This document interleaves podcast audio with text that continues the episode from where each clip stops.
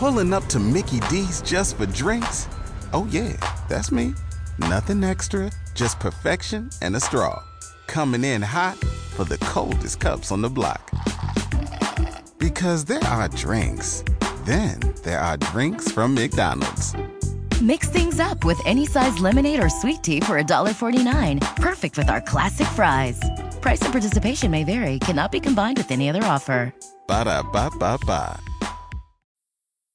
Okay, so now we're going to take this transformation uh, subject, just real quick, because we'll talk about this later more, and give it some foundation, at least uh, theoretically or potentially. Um, I've done a lot of study on religion. I've done a lot of study on comparative religion. I'm fascinated by it, especially different forms of Christianity. I've said before that I started off focusing on uh, what we call not what this is what they call a non-Christian cult. Okay, I've talked about how they define a non-Christian cult, and basically that you're supposed to. Um, uh, theoretically, you're supposed to. The Bible doesn't define this at all, by the way. So there's no authoritative definition. And I actually believe this definition comes from Illuminati, and I believe it's false. Here we go again. Okay. Um, you have to deny at least one essential of the uh, Christian faith, and then you're supposed to have a charismatic leader. Got to have a charismatic leader. However you define that, that's pretty subjective. Um, but I've seen examples where there's not necessarily a single charismatic leader. Okay, but anyway, there's this uh, movement that most of you have not heard of. And it did not last very long. It was the revival movement in the late 1940s. The name carried on, but uh, just like institutions, Revivals do not last very long. There's a reason for that, okay? And it began in the, the Sharon Orphanage, was up in Canada. I'm actually not sh- exactly sure which part of Canada it was in, which province. And um, I know a lot about it. It kind of they, they were really influenced by this one book that had to do with prayer and fasting by a guy called Franklin Hall. I assumed that he was an Illuminati agent just by the title of the book. It had the word atomic in it, and I'm going, come on, man. But after I rethunk things, I go rethought things. I realized that the book came out in 1946, and what were people talking about back then? Atom bombs, right? So that word would be on the lips of people, and he was trying to get people's attention.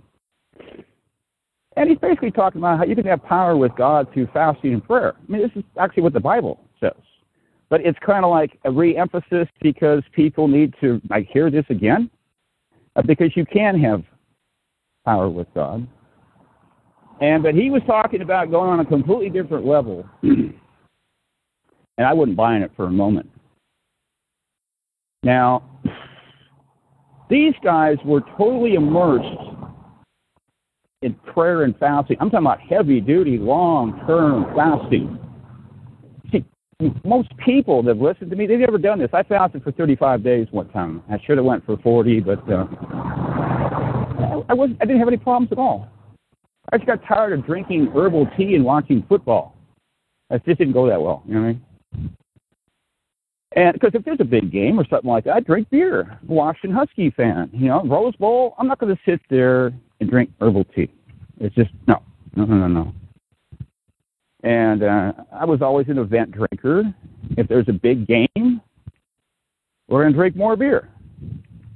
And if it's just a regular old game, we're going to blow people out, you know, 55 to 3. I'm not going to drink any beer. It's not even important. You know what I mean? Well, not every game is televised for one thing, so it's on the radio, and I'm not going to sit there and drink beer. Okay, so I don't want you to think I was drinking beer every Saturday. but um, anyway, um, I assume these people. There was a movement that came out of this called Manifested Sons of God. And I bought I, I bought all these books that uh, exposed this this movement. And it was obvious to me these people were agents or just demonic. Back in the old days, I didn't think about Illuminati agents. I wasn't even into conspiracies. I didn't get into conspiracies until 1991. And um, so I was reading about this kind of stuff back in about 88 or 89. So I, was, I wasn't thinking they were agents. I was thinking that they were false teachers, false prophets. Okay? And the number one person that I thought was a false prophet was William Branham. Okay? And he was associated with that movement to some degree. It's kind of a technical matter, there's a different opinions. Um, Pastor Charles was the guy that convinced me that um, William Branham was the real deal. And I discovered, to my own horror, that uh, the Illuminati hated this guy and they created all this slander about him. Had I ever thought about that? No. They're going to do the same thing with the prophet, so you'll see it. And one of the reasons the Christians will reject him because I believe he's going to have more than one public wife. That'll be enough right there. He's evil, and they'll have evil suspicions. If, if, if, if there was nothing else, that would be enough a reason right there. You got people going around saying he's Christ. They said, that's not my Christ. That's not my Christ. And uh, and they're not going to make it. And what God is doing, I'm going to tell you right now, this is going to be tremendously valuable to you because I'm telling you ahead of time, you'll see these things take, take place. This man will appear, he'll be physically perfect. Women will adore him, all right? Just because of his physical perfection. And all these people will be calling him the Antichrist. That is your Messiah. So watch for it. He's going to come first. They've already programmed everybody to believe the Antichrist is coming first, right? this is what they teach. Well, he hasn't shown up yet. You know what I mean? And uh, how's that, how's that going to work with your pre-trib rapture there? Well, it doesn't even work. But anyway, it's a little bit complicated. what we're really talking about, uh, they ignore the pre-trib rapture in this particular instance, and they focus on the second advent, which occurs at the end of the seven-year tribulation period. And so um, when they talk about Antichrist coming first, even though most of them are pre-tribulationists, they ignore that actually they no, you teach that Christ is coming first, then the Antichrist comes, then Christ comes again. You see that? So I guess the reason they do that is because the pre-trib rapture, in their view, it's very it's a very brief event. He doesn't come down to earth. Okay, so that's why they do that. Uh, but according to the belief system, it, it is a manifestation of manifestation of Christ in some sense. Okay. So um, you know something? Um, if you're listening to my show and you realize how deeply the Illuminati has psyoped conservative Christians, you would be open to the possibility that what they expect is the exact opposite of what's going to happen. I've talked about the 180 degree line, and that is their goal, always, to get you to believe the opposite. Because if people ask me, well, why would they tell such a big lie? That's what a 180 degree lie is, right? Because that going to make people more delusional and out of touch with reality as possible. You see that? And also, the entities that create these big lines, um, they're like a magician, you see? And it's a big challenge to create these big illusions. And they know a lot about human nature and uh, they know perfectly well that this has been talked about before historically, that because of human nature, Human nature has to do with blindness and stupidity, okay? Isn't it true? We see this all around us today. Well, it's been like this all through history. The blinded, ignorant, unwashed masses, century after century, they're uneducated, right? They're steeped in superstition, okay? They know that these people um, are more prone to to not believe the big lie for the simple reason that it's it's just too incredible. It's too incredible. You know what I mean? And there's going to be a lot of conservative Christians who are going to reject what God's doing. It's called the new thing. Two different times in the book of um, Isaiah. They're going to reject this new thing because it's just all too fantastic. And because it has to do with being fantastic, they'll, they'll, they'll talk about this is strange doctrine. Right? Look at these people.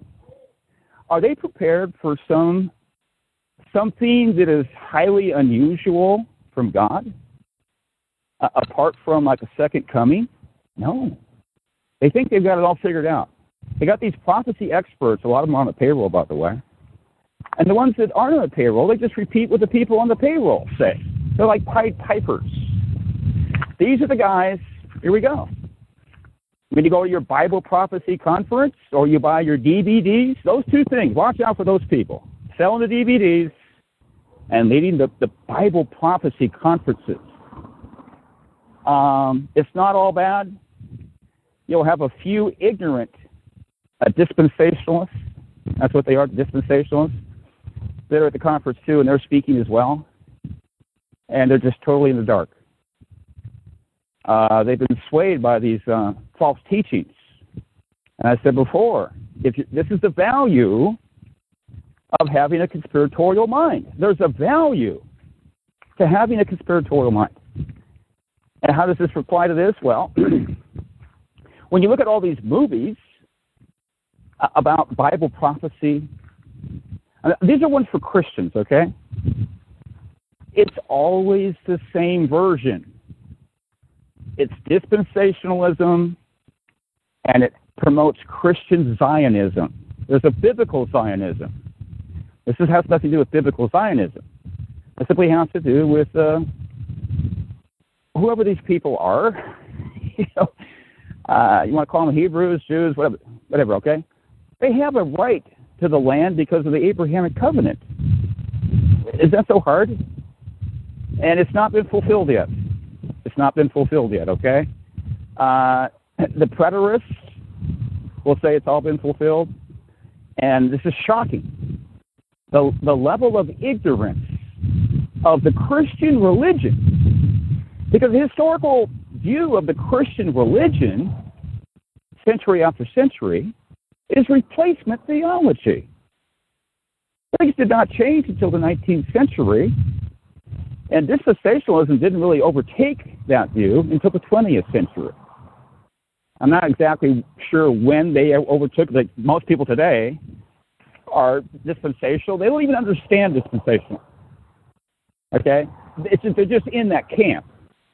It's the only camp you can put. If you believe in a pre-trib rapture, all right, I'm sorry, but uh, you're in the dispensational camp, even if you don't understand anything about dispensationalism. And people say, I don't like labels.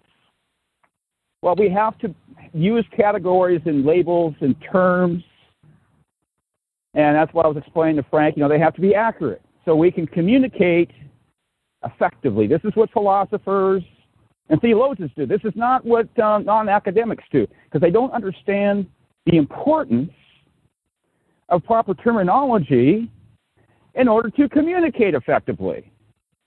They just don't understand this.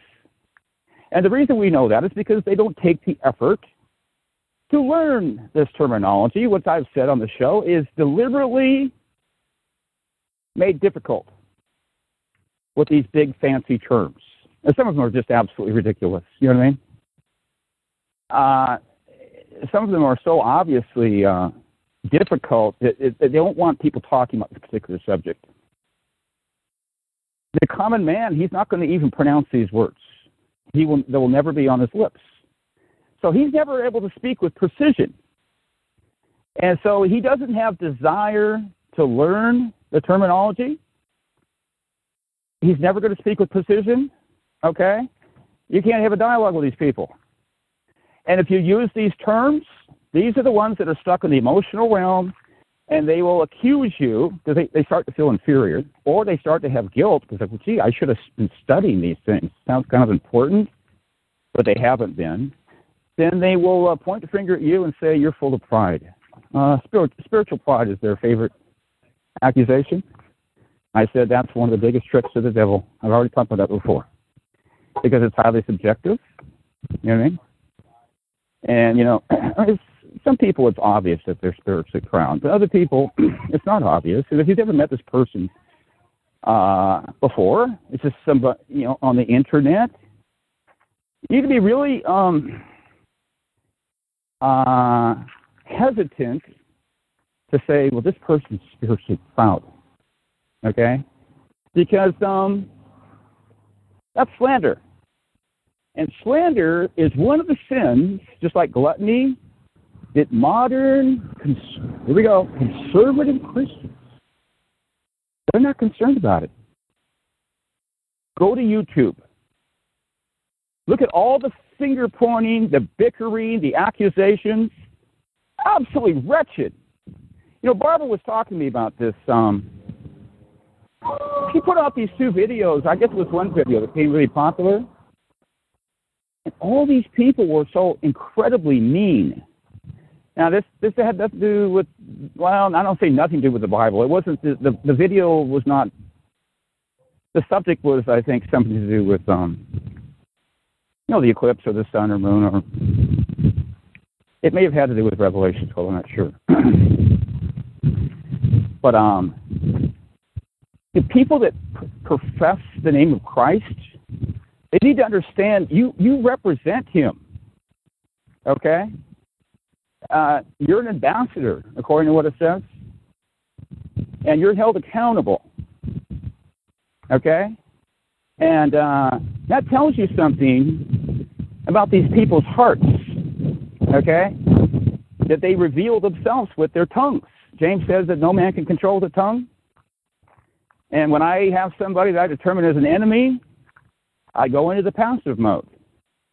Uh, two years will fly by. I'm monitoring these, monitoring these people because I have a firm belief in the total depravity of the soul.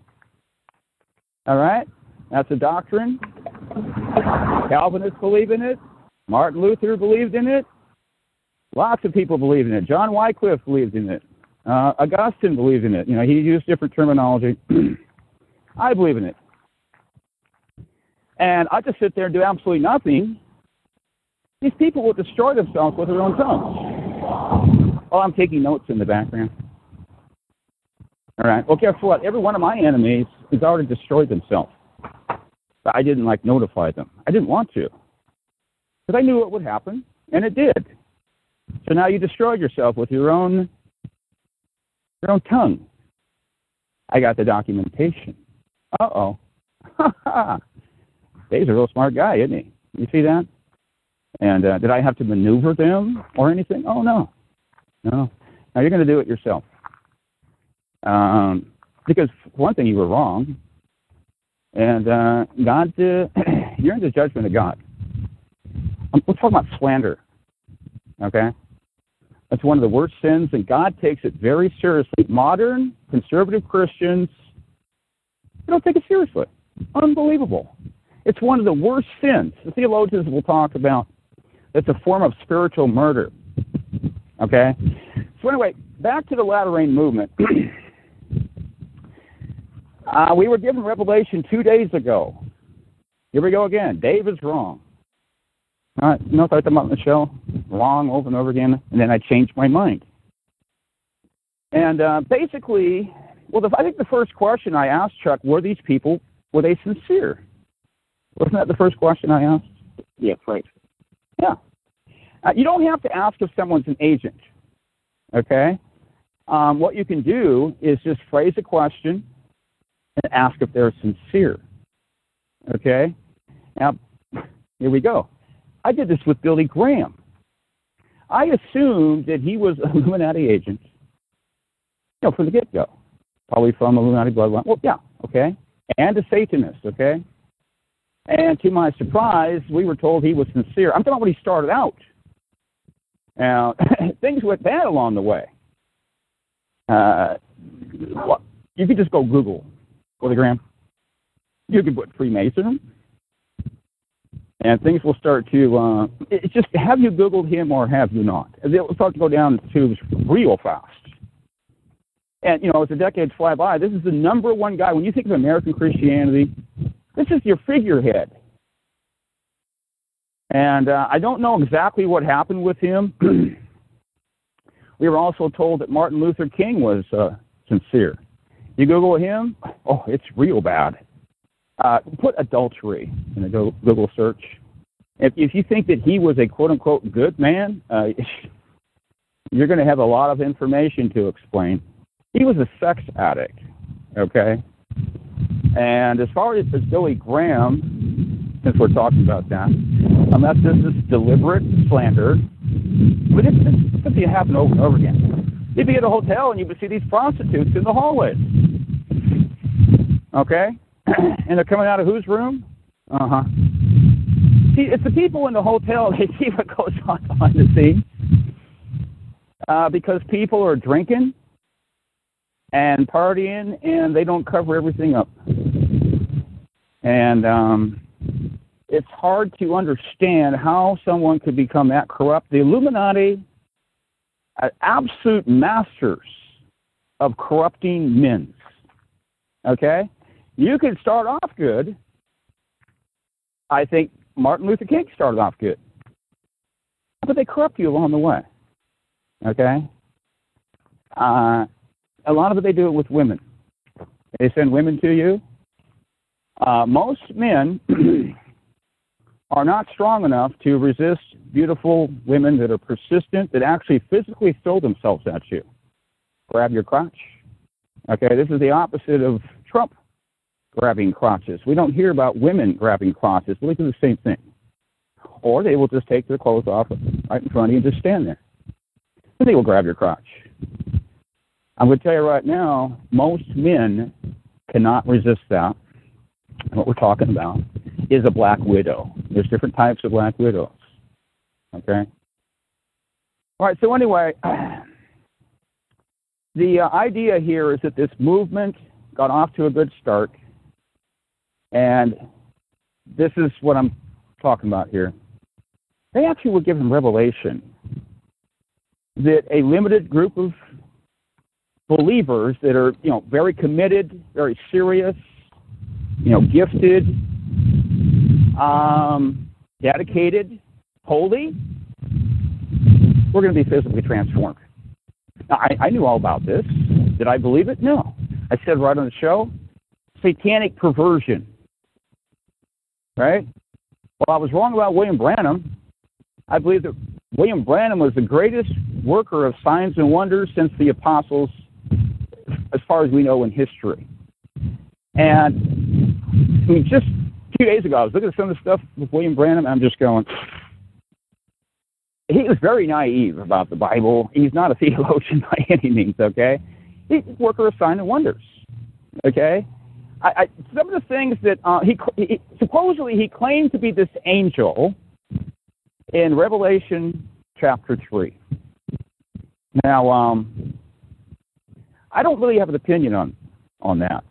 Okay. You know anything in your privacy with my girl over here, bro? I don't really have an opinion on that, but um, even if he did, it's possible it's slander. Because I've, I've already found instances where um, they said he believed this or that, and he didn't believe it. You see? And uh, and so how do you know? I mean, this was back in the late 40s, 50s, and early 60s. I believe the Illuminati murdered him, and uh, just like they did with Keith Green, who's probably the best Christian uh,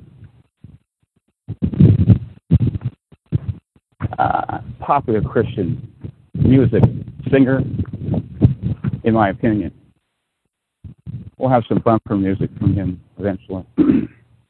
I got Christian stuff too, yeah. Maybe when we do a Bible study or something like that. Been waiting all this time. Um, waiting, waiting, waiting. I talked about in the show, right? Well, the time is now. I'm going to put pet goat now exclamation point. That's my plan for the video, or not the video, but the podcast. And I may put Revelation fulfilled. Um, but anyway, the reason this is important is because when you talk about transformation, it's just like, well, who's saying this besides Dave, right? Uh, it's already happened. And uh, it's all historically documented. And it pivots around. Well, obviously, it, it doesn't mean it's true. But I'm talking about, there were people talking about this. And we believed that because they fasted and prayed, they were shown a few things. It's, it's not some big thing. They weren't really shown that much. And then um, this is what happens with revivals. They slipped into corruption. You know, the ego takes over pride, right? Based on the nature of man. And things that collapse really quickly. Then they slipped in the agents. Uh, one of the most notorious ones was a guy named Paul Cain. Uh, everything I know about the guy, he's a homosexual. Go Google that. Totally corrupt. You know what I mean? He was hanging out with them for years, and it shows you how naive they were. They couldn't figure out that he. See, they're not even thinking about agents, right? Not even just like just like me in the late '80s. I'm not thinking about agents. I'm just thinking about false prophets, false teachers. These guys are Satanists. They're on a payroll. And they're right next to you in the worship service, looking real spiritual, fooling everybody. Oh yeah. And they the uh, the unholy spirit we talked about. There's an unholy spirit. They prophesy right through them. You want to about the unholy spirit? Go Google Kansas City prophets. See, they have a distant connection with this movement. These guys are totally corrupt. They're totally false. Don't think that I've all these people, all these revivals, like the to- Toronto revival, the Pensacola, Florida revival, it's from Satan. No. All I'm saying is that um, very early, uh, the latter rain movement was the real deal, and it was a move from God. The people were sincere, and it all got corrupted and so the people that are writing these books uh, that influence me, they're not, um, they're failing to discern that it got off to a good start. And what they're doing is the same thing I'm doing, is they're looking at all the one, all these people that came later. They were either incredibly naive or they were um, Satanists on a payroll almost every time, I believe they're Satanists, not Freemasons. You see? Our enemy is not Freemasons. The enemy is Satanists and his followers all through history. And these people um, disguise themselves as good people. This is what they do. And one of the reasons they do it is to fool Christians. And they've done a really good job. They've been doing it all through history. They've been fooling everybody. They um, what they do, um, they're evil people that disguise themselves as good people, and it fools pretty much everybody. Almost everybody. I mean, you could have like you know different centuries where everybody would be fooled. I mean, you're talking about men of God who are praying and uh, hearing from the Spirit. They didn't have a clue. Now they might think they're false. They would think they're false teachers, right? But they didn't understand let me illustrate this, okay? this is one of the um, conditions of man is blindness and spiritual stupidity. Okay? It, it's just the norm. All right? It's widespread. Anything else would be the exception, and it would be relatively rare. I mean, I'm, I'm especially in this wicked world, where there's a veil over almost everybody's eyes including God's people. It talks about this veil over the nations in Isaiah 26 that will be lifted in the future. And we were actually given some revelation about that, Chuck. Uh, we're not trying to say this veil didn't exist, but uh, it's become stronger with that eclipse. And you're going to see people acting differently and out of sorts. We'll be talking about that more. Okay. If you go to the book, uh, book of Ezekiel, you're going to figure that the two most enlightened people in that time, you can make a good case they'd be uh, Daniel, Jeremiah, and Ezekiel, right? Ezekiel was actually um, in exile, okay, in Babylon. That's where he's writing the book of Ezekiel. God took him, not physically, not physical translocation, that's possible. He took him in the spirit, what New Agers call astral travel. And Christians don't believe in it, even though it's right in the Bible. We tried to do a show on this, and we got stymied both times. And now it's just on a list of shows to do. Because one guy can't be there for a while, and we're actually having problems reaching Pastor Charles on the phone. I wanted to have all three people there uh, but Connie has also experienced this, and so Connie, hope maybe it'll work out for the good to get her on. Then we'll have four people. I don't, I don't do this kind of thing. Ever experienced it? Except for possibly one time when I took some morning glory seeds. And I remember, to, like I was floating above my body. I didn't really go anywhere. You know, that just happened one time, and I only took those seeds one time. I didn't. What kind of hallucinogens I used to take was the magic mushrooms, and I just smoked pot. You know what I mean? and drink beer, watch sports, you know. So anyway,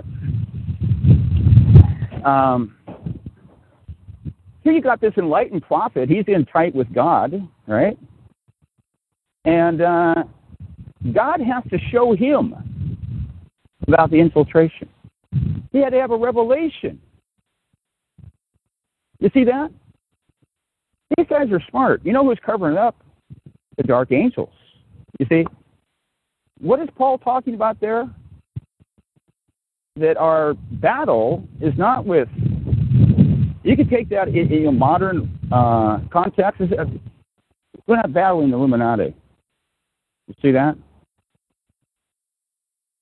You know the the, the arm of the flesh.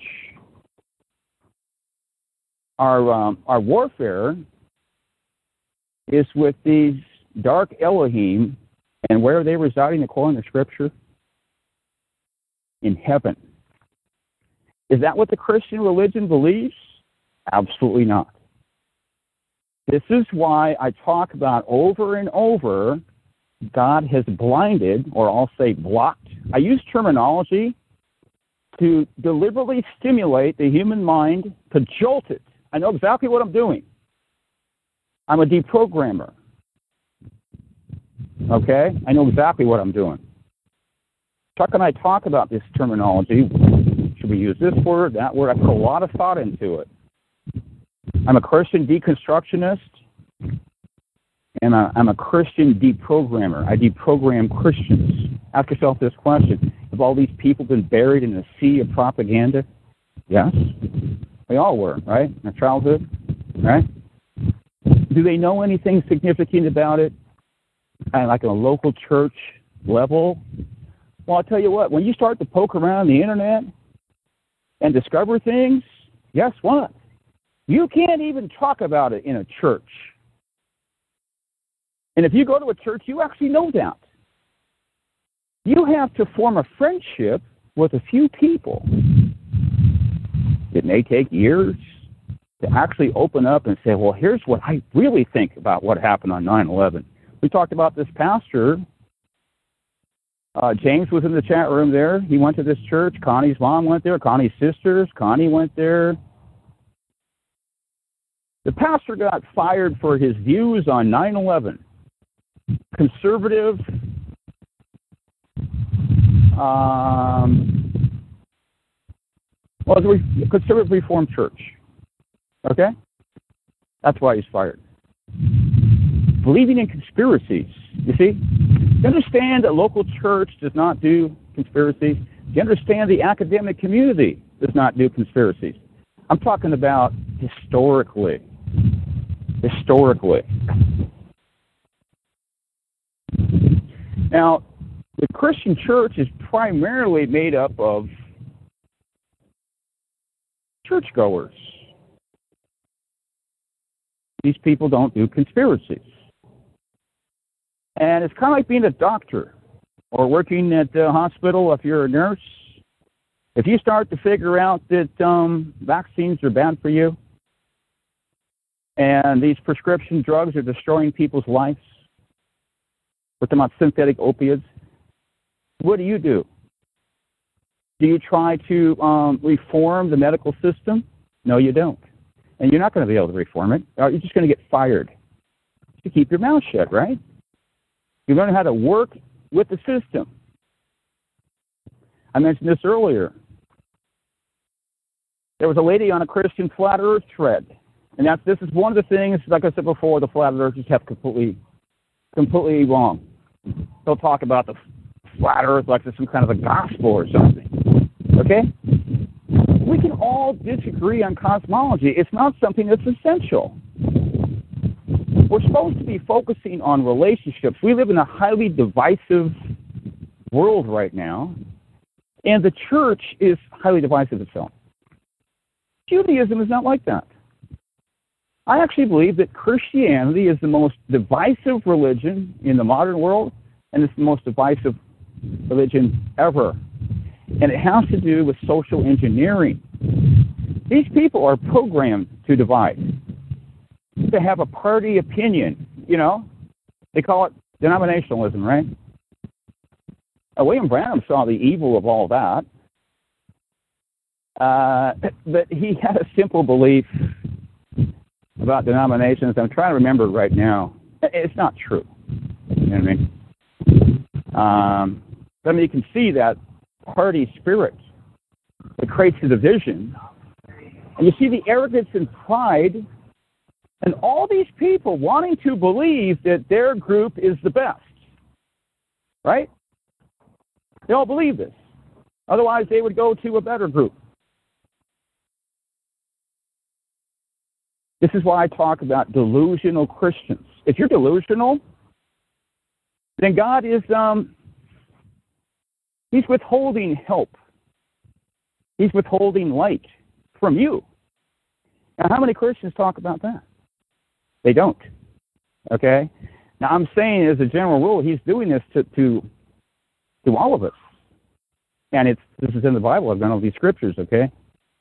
And this would be the farthest thing from a Christian's Oh, God would never do that. He wants to shed light on everyone. It's just up to you. That's their childlike mentality. They, they don't, look at, when you go to a local church, do they talk about judgments against God's people? They'll talk about maybe a judgment in the future. They might even get really biblical and quote the apostle Peter and say, you know, after we get out of it, after we fly up in the pre-trib rapture, judgment's going to begin in the house of God. After we uh, fly up in the sky, you know what I mean? They don't think they're going to be under judgment. They don't think they're under God's judgment. They are under God's judgment. That's why there's so many problems everywhere. And that's why Christianity is a corrupt religion. Just like the Judaism or the Hebrew faith in the first century. It's, it's no big deal. You know what I mean? It's corrupt.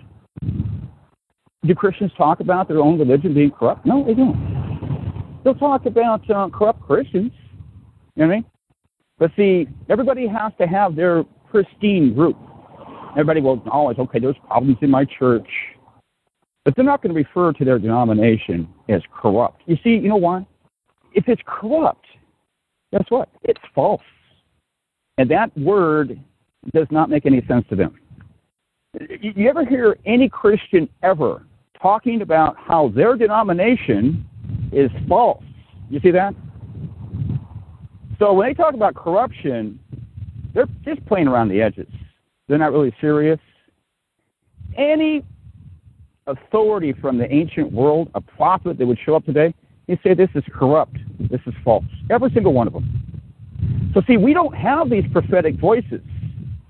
And I'm just going to tell you, all these so called authorities that Christians are looking to for guidance, first of all, they're modernists. I've already pointed out before. They're modernists. They don't have an ancient mindset, but they are the products of social engineering. They're literally babes in the woods. They don't know anything about conspiracies, anything significant. Can't even figure out 9 11. Can't even figure out Pearl Harbor. Can't even figure out Oswald. Haven't even tried. Uh, you know, newspaper readers, going to Huffington Post, stuff like that. Uh, listen to the nightly news. These are the people that are guiding you. Is God helping them? No. No. No, he he's struck everybody with blindness. Okay? You're talking about different degrees of blindness here. Where are these people that, that can speak the mind of God? Do you see any? I don't see anybody. I'm not impressed with anything. Is there anybody that has any secrets from heaven? You see? I don't see anything. Okay? Uh, like actually, you know, one of the best things I've seen, just simple type things where a woman, uh, maybe on YouTube, will be given some dreams. There's nothing really profound. You know what I mean? You know, Babylon is falling. Okay, I mean, I don't need a dream to figure that out. I can just look around. But see, we have all these contrary opinions. Well, I think Mystery Babylon Home Catholic Church, you know.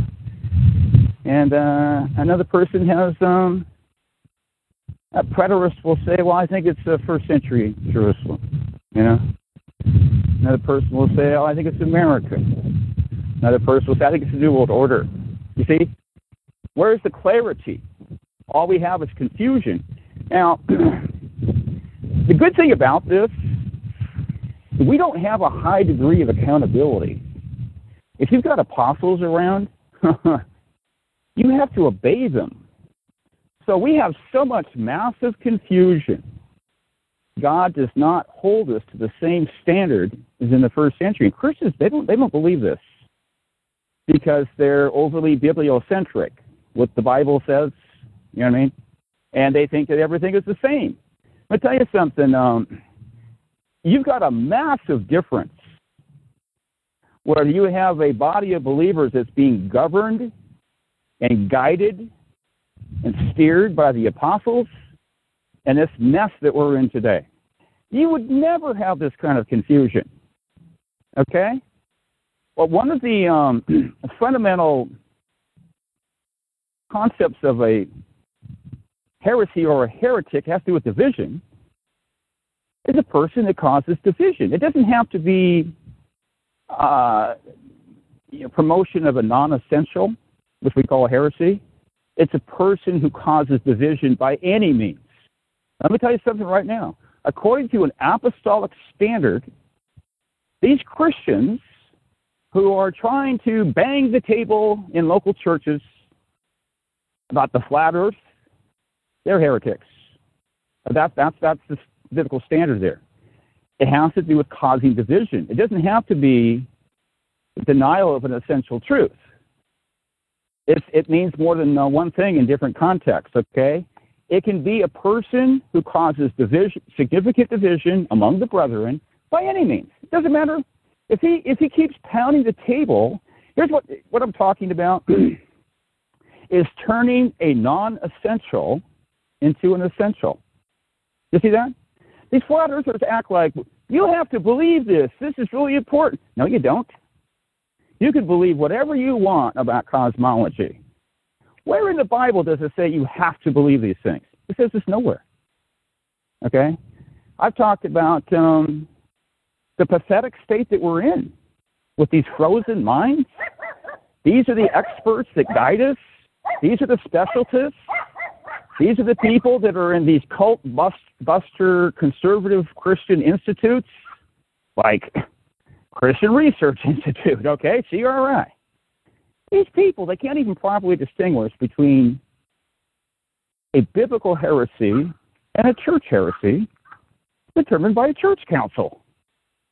Christian Research Institute uh, proceeds off the assumption that, um, that the doctrine of the Trinity is an essential doctrine.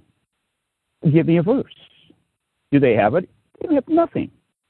You know what I mean? These are our experts. Okay? And we don't have any experts on the book of Revelation. I'll just tell you that right now. There is nobody that I'm impressed with at any significant level. I can point out the glaring errors of all of them.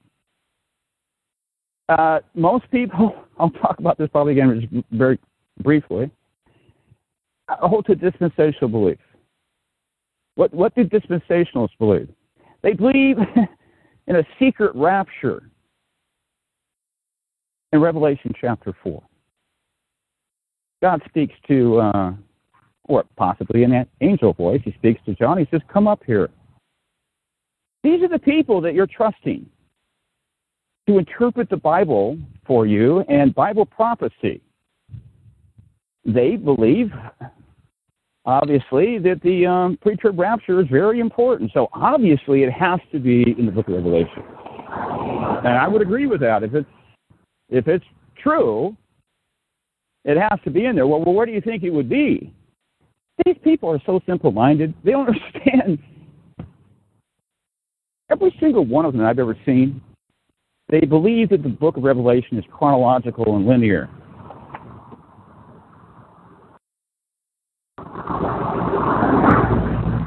This is an unbelievable state of idiocy. That's exactly what it is.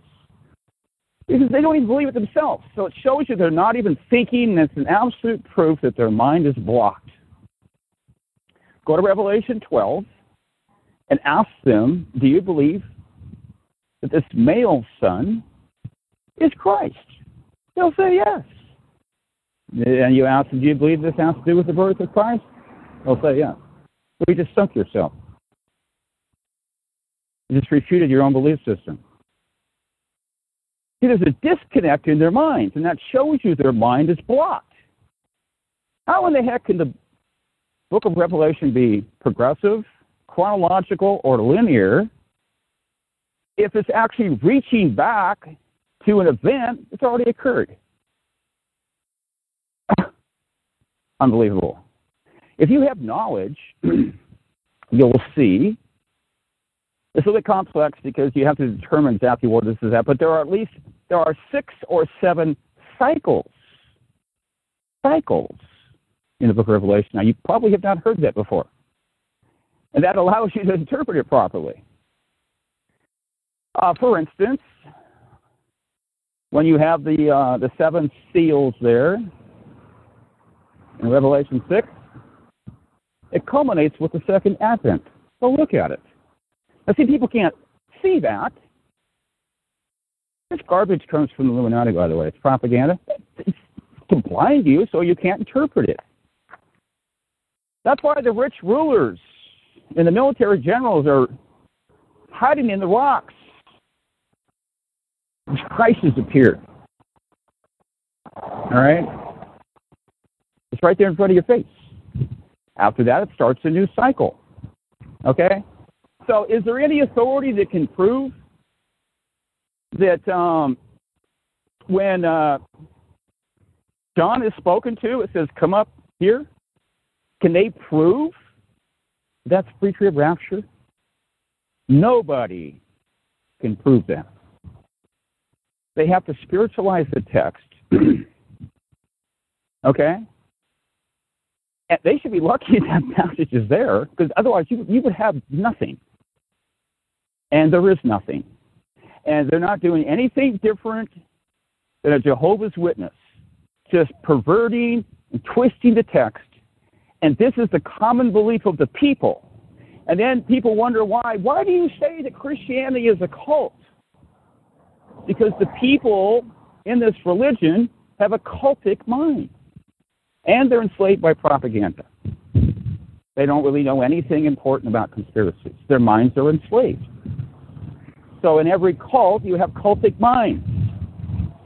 Is somebody going to say these, their minds are not cultic? They can't even think. They can't think straight, right? That's a cult. And I, t- I talk about how it's the best cult in the world. Join it. This is as good as it gets when it comes to institutional religion. Now, if that's the true condition of things, then obviously, we're under God's judgment. And we've been under this judgment since the first century. Uh, we don't even have a single theologian that can step up to the plate and talk about a corporate judgment over God's people. It has to do with what happened in the first century. and, you know, we are Israel, and we're under a judgment. Israel is the bloodline, uh, but people can join Israel. That's the secret. And that's why you don't hear that talked about. It was permissible in the law of Moses. It has to do with assimilation. If you don't know that, then you're not going to be able to comprehend that we are Israel. All right? We're under judgment because of our ancestors. All right? And it's one big mess, and the longer you talk about it, the worse it gets and the more obvious it becomes.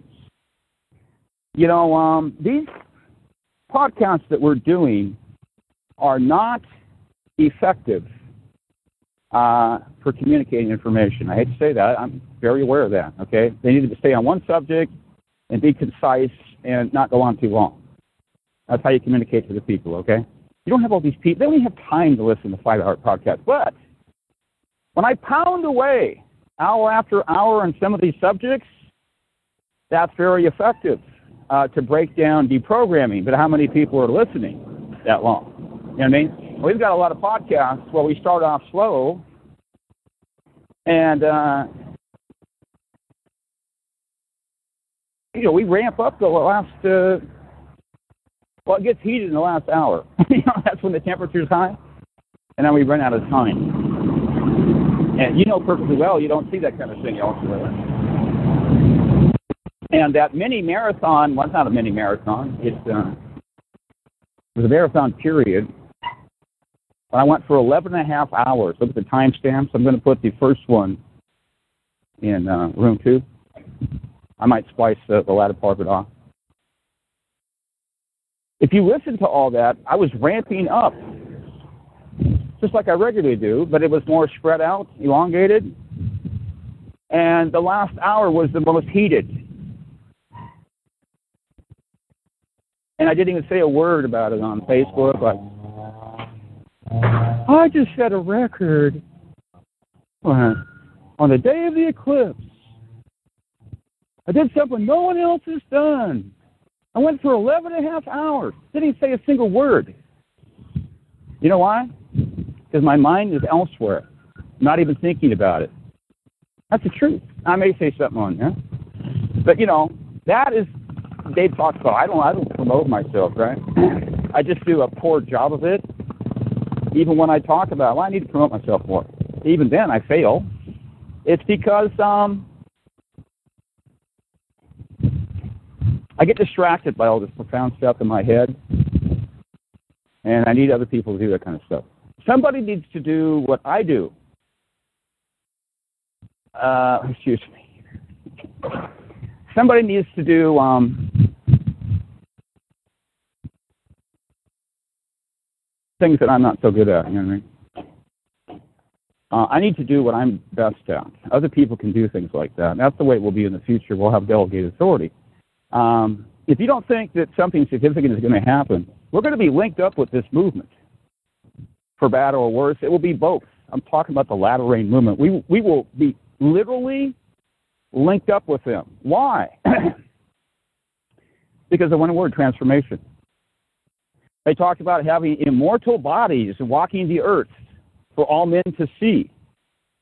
And you didn't know that there were people already talking about this. These were people who were praying and fasting,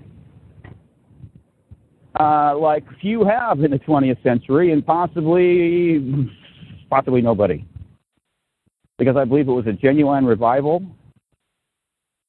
And I look at the timing of that. I totally believe it was from God because the uh, predictive programming is indicating that this transformation has to do with the eclipse. Okay? Uh, it's going to happen after it. And there's people, it's possible that people have already been transformed. They could be in hiding. I don't know that. You don't know that. They could be transformed and um, maybe hide in the background for a while. And I'm so confident of this that I mean, this is this is something that's even you know, I mean, if enough time goes by, I'm talking about years, people are going to go, that was false, you know what I mean? And uh, so it involves some risk taking, but I'm so certain of this that I'm willing to come out and predict that you're going to see this. And I'm doing it deliberately because then I can point back. This is for your benefit and say, look, it, I told you. Now listen to me. Okay? You see, there's too many people out there. I, I talk to people like Channing, okay? It's just another opinion, like on YouTube. No, it's not another opinion. They don't have anything esoteric. I've never seen anything significant, okay? I've seen little things. These are thing, little things that have been covered up, and you can stumble upon them. I'm talking about something significant, okay? Any secrets from heaven? No. Is everybody out there talking to angels? Uh, yeah. and it's all bad, let me tell you. It's just really laughable. You know, and these people, they're massively deceived. And it's obvious. I mean, you can see it. I can see it too. So, is there anything out there where you're kind of like, wow, and this is kind of hard to prove wrong? That kind of thing? See, that's what we're talking about. We're talking about a lot of things. There's really no way to prove it wrong. You can't use the Bible to prove it wrong. That sounds kind of far out, right? Yeah, it's far out, all right. But can you prove it wrong with proof texting? No. And I'm actually talking about things that I already know that you can't disprove with the proof texting method. That's why I'm talking about it.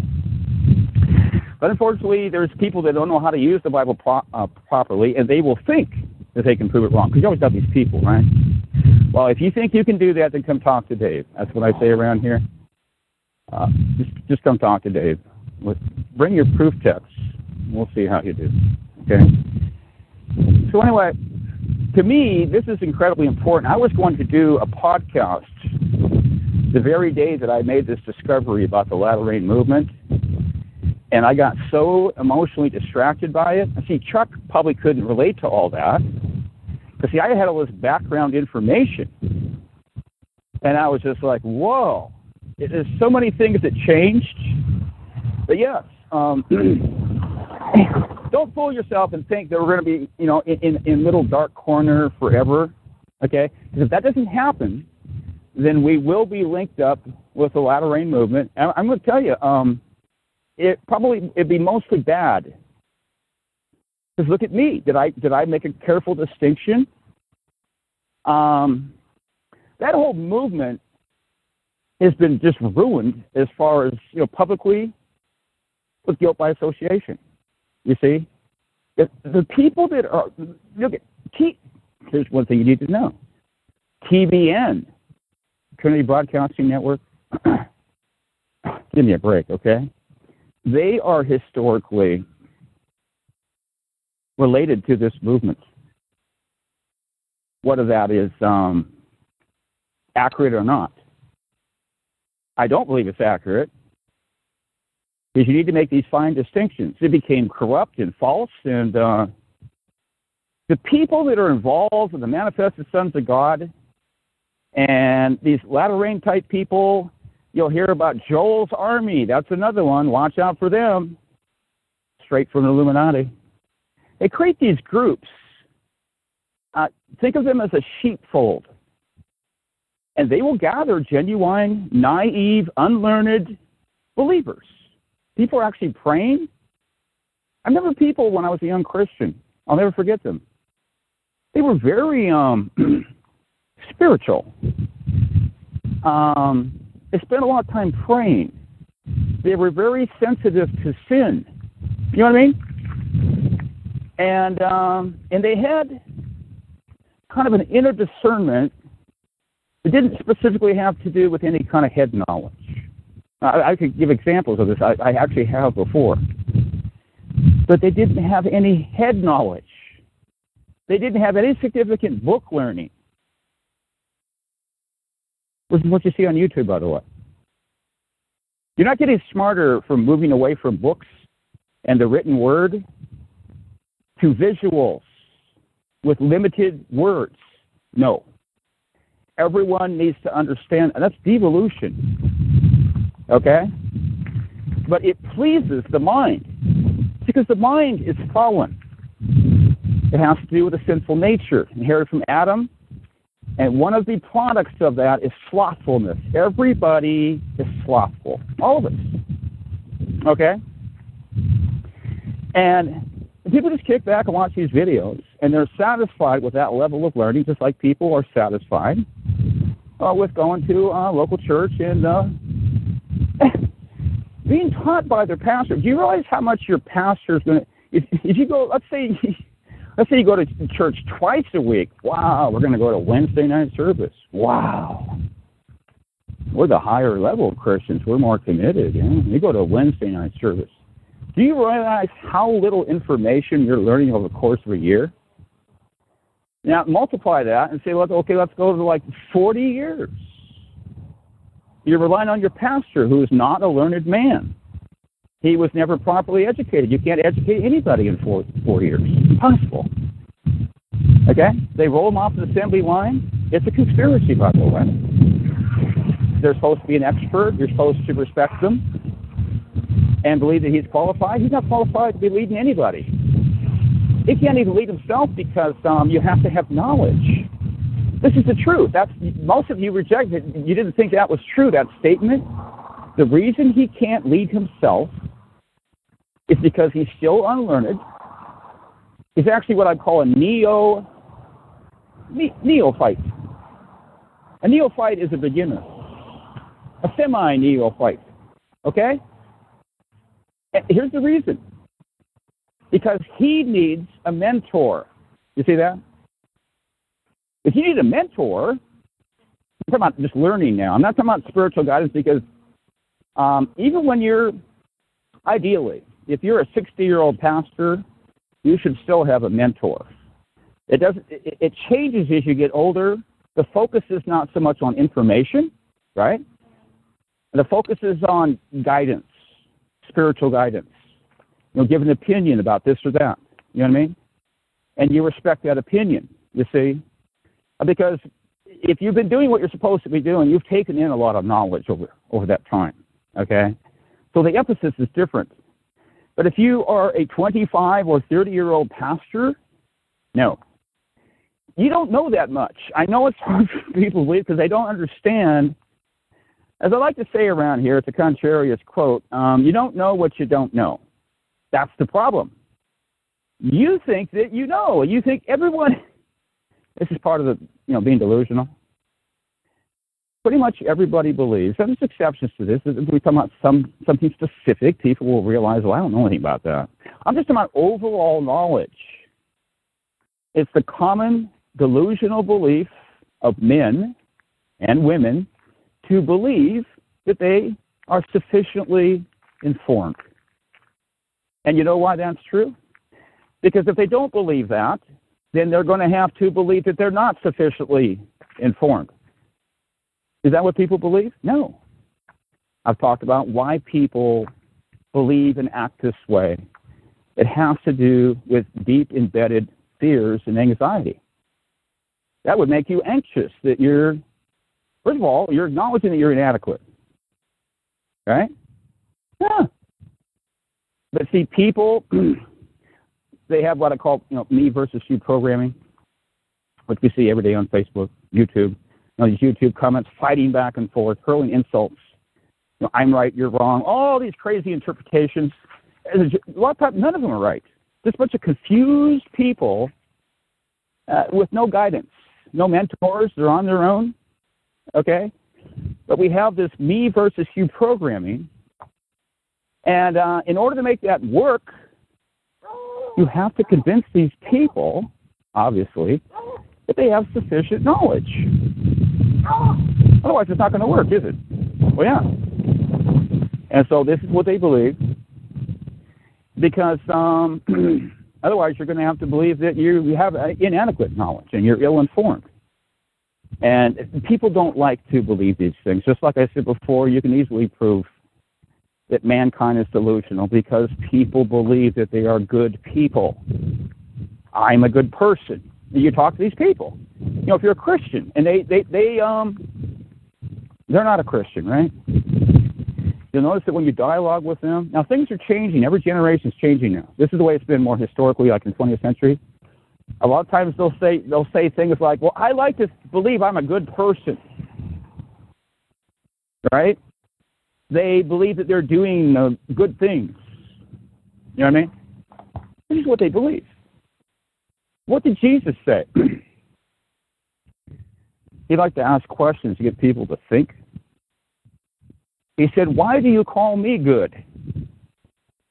No one is good but God. You go to Romans chapter 3. There's no one who is righteous. All right? It's not talking about legal righteousness, which I mentioned on a previous show. This has to do with the performance of good works. And again, in this particular instance, obviously, it's not talking about comparing men with men. No. Because it says they're all corrupt. No one is righteous. Doesn't say corrupt, okay? That's the implication. It's obviously measuring themselves as God or just evaluating them as a, as a general whole. They don't measure up. You see that? And you can see that the mind of man he does not want to acknowledge this, and he does not want to acknowledge this about himself.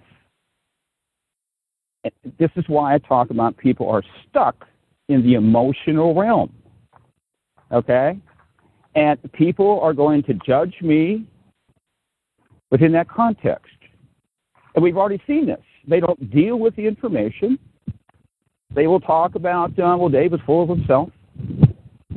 This is the all about Dave show. Dave likes to hear himself talk. That's why he goes on those long rants, you know. Dave just kind of feeds off himself. He feeds off his own big ego. Right? And they go on and on. Dave is a narcissist. Right? Do they talk about Scripture? No. Do they try to prove me wrong with Scripture? No. Do they get the Bible out? No. What does that tell you about these people? Well, if you've been listening, it tells you a heck of a lot.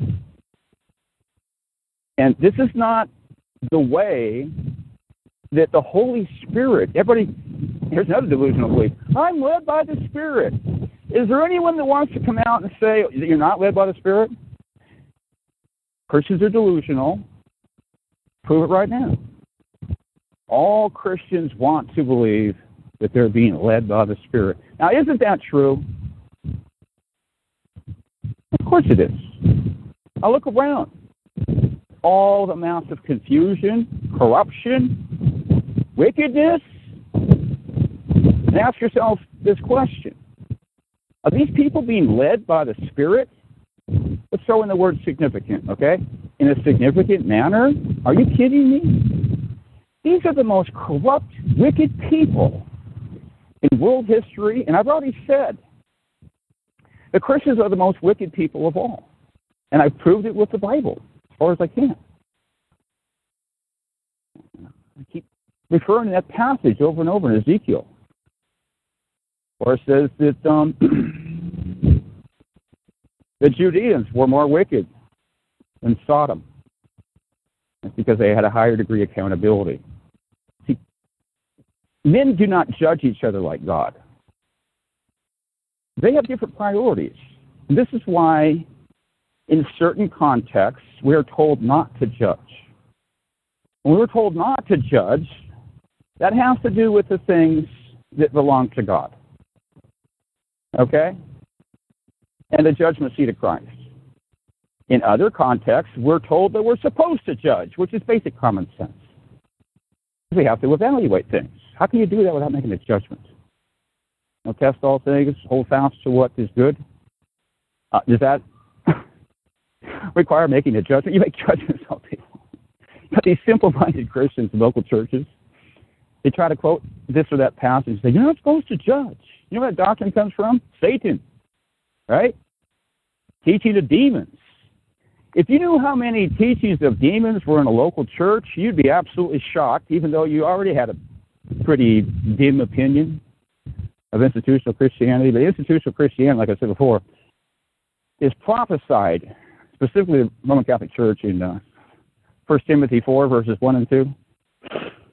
And it says that these teachings come from what? Demons.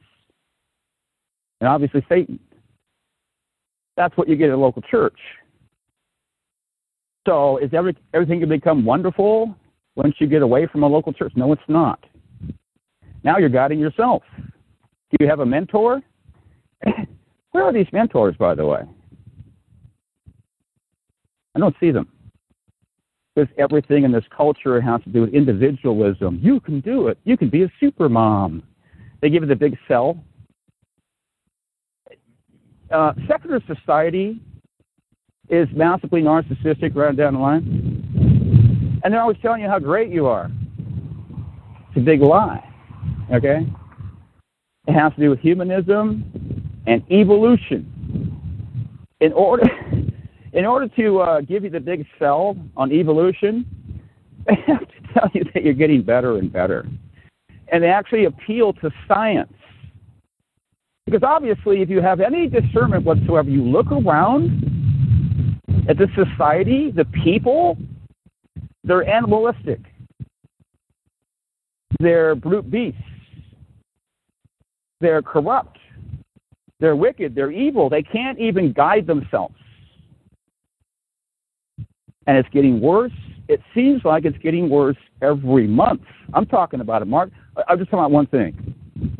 If you look at these YouTube videos about these people like fighting, uh, like in a fast food joint, punching and fighting, and just total eruption. Everything explodes. Um, it's getting worse monthly. Think about that. You keep seeing, you call it a new first, right? Wow, I've never seen that before. Like I talked about earlier with this black girl, standing a bunch of uh, a number of young black men, and she's screaming at them. All of a sudden, she runs into them, just starts punching them. Completely bizarre behavior. You know what I mean? Subhuman. Um, if we have too many people doing that, you will no longer have a society. The society will collapse. Okay? This is why we have to keep having more and more laws. We don't want more laws, right? You say, Illuminati is trapping us all, and have to create, they keep creating all these new laws. Well, guess what? A lot of these laws, we have to have them, or we will not have a society. Now, these people are being socially engineered, you see, to act this way.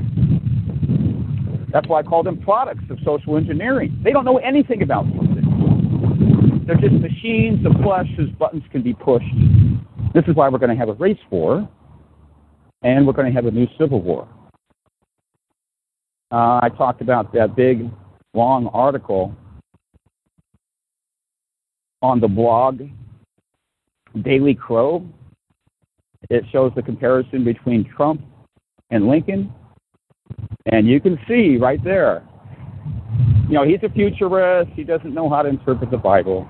He's referring to Matthew 24 over and over again. And Jesus said all these things are fulfilled in this generation. Well, he doesn't understand that. Anyway, I mean, with all the linkage, uh, you can see there between Trump and President Lincoln, it's, it's all deliberate. Just like they did the same thing with uh, JFK and Lincoln. Uh, it's undeniable. You know what I mean? You can see that they're up to something, and it, it's staring you right in the face. It's going to take place according to this predictive programming during the uh, time that uh, Donald Trump is the president. It's going to happen. Okay? And um, this country will be a dangerous place to live in. And people will have a completely different mindset, you know, the comfort that we used to have, it'll be gone. And I'm actually saying right now that the party for America is officially over with that eclipse. They've been partying ever since World War II was over. People celebrated. They've been partying ever since. Um, there's, I think there's there's different stages, but that's the initial stage. It's kind of like a covert one. See, the people don't realize. I don't know what they don't know what's going on. They don't. They don't know the party's over. It's over. Okay. so I didn't quite clarify this, but I'm going to say this again. I got on there and committed myself to this eclipse that had to do with judgment on America. And God backed me up. What?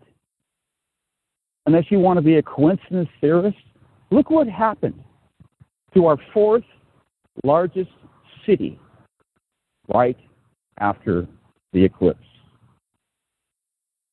And did you know that people are not thinking along these lines? Why? Because they're lacking in knowledge. They're not associating that with the eclipse. Are people in the local church thinking that um, America is under judgment because this um, eclipse is a bad omen for America? I already told you, pastors are not doing anything significant at all to warn their people about some kind of um, significant negativity around the corner, whatever that may be. Yeah, whatever.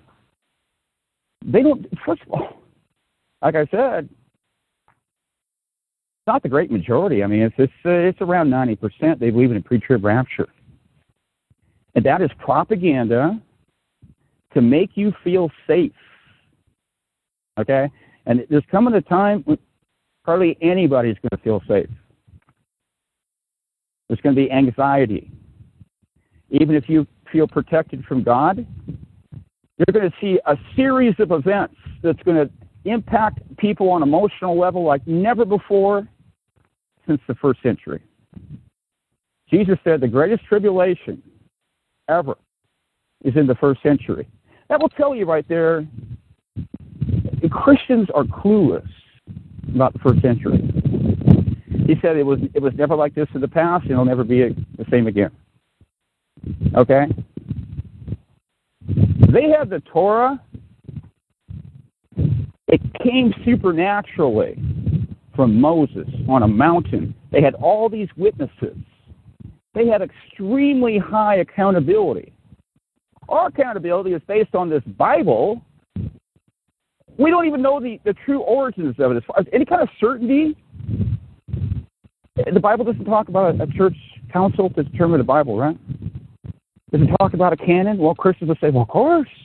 Show me where. Do I believe the canon is legitimate? Yes, but you can't prove it with the Bible. You have uncertainty.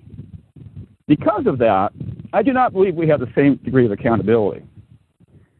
The harshest judgment in world history was directed at Judah, which is somewhat curious because it was not directed at the northern tribes, even though initially they received the stricter judgment. And the reason is, uh, historians will tell you that the Assyrians were some of the most cruelest people in the history of the world.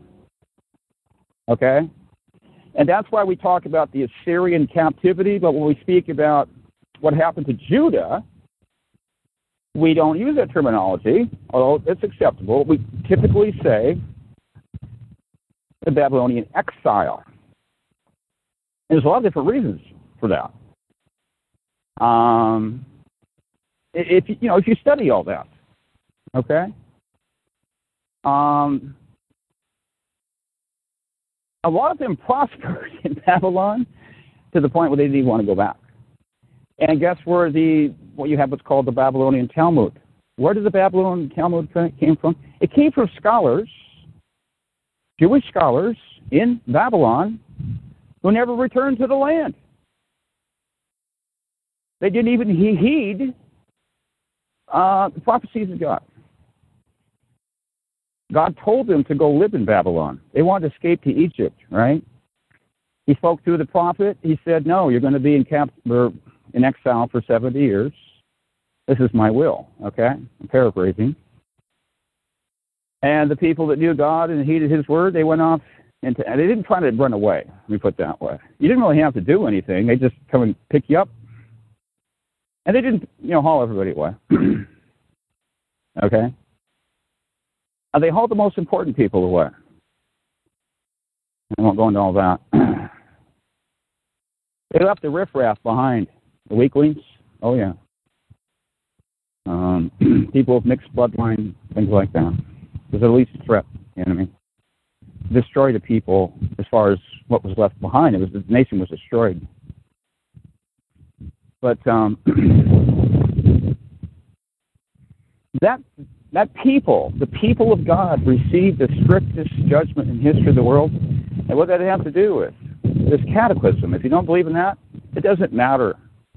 Preterists don't believe in a physical worldwide cataclysm, but they still maintain, and I agree with them, that it was the worst you know, judgment or suffering or whatever in history. Okay? But actually, the world was destroyed by fire, and we've been shown by Revelation the epicenter of that fire was Jerusalem. That's where God's anger was the hottest. That's your God. Christians don't believe that. That's not my God. That's because they've never experienced His wrath. This nation is under a corporate judgment. Officially, I'm declaring it right now. Okay? You want to call that a prophetic word? You can go right ahead. And when you're under corporate judgment, the only way there's a way you can get out of this judgment. Leave America. And by the way, that passage there, at the beginning of Revelation 18, they talk about like Babylon's a system or like a spiritual system. No, it's talking about an exodus. It's talking about going to a new exodus. You've never thought about that before. Is that how you get out of the Roman Catholic Church, going on a, an exodus? No. Because they're talking about leaving the institutional church or leaving the Roman Catholic Church. You see that? These are the people that believe that this mystery Babylon is the Roman Catholic Church. You got to remember, this was the predominant historical view of the Protestant reformers. And you can see why they would hold that opinion. It was ruling at that time. They looked at them as the enemy, and they actually were. Okay? So, I mean, men are influenced by the world that they live in. Uh, they're products of their environment, and it would be uh, you know, acceptable and common for them to come up to that conclusion. Uh, just like uh, Christians today are all focused on this fake Israel. This fake Israel is going to become very important. Uh, people are going to have to figure out whether this um, is Israel of God or not because um, the great majority of Christians we're talking about, wow. Well, it's easily over 90%. Everyone who is dispensationalist believes this, you see. That's a fake Israel. It's a magician's trick. And, and that's, that, that is, that's the value of YouTube there. Okay? Um, YouTube is at the level where they can talk about, you know, the evils of uh, Christian Zionism and that kind of thing. Okay? That doesn't have to do with the esoteric.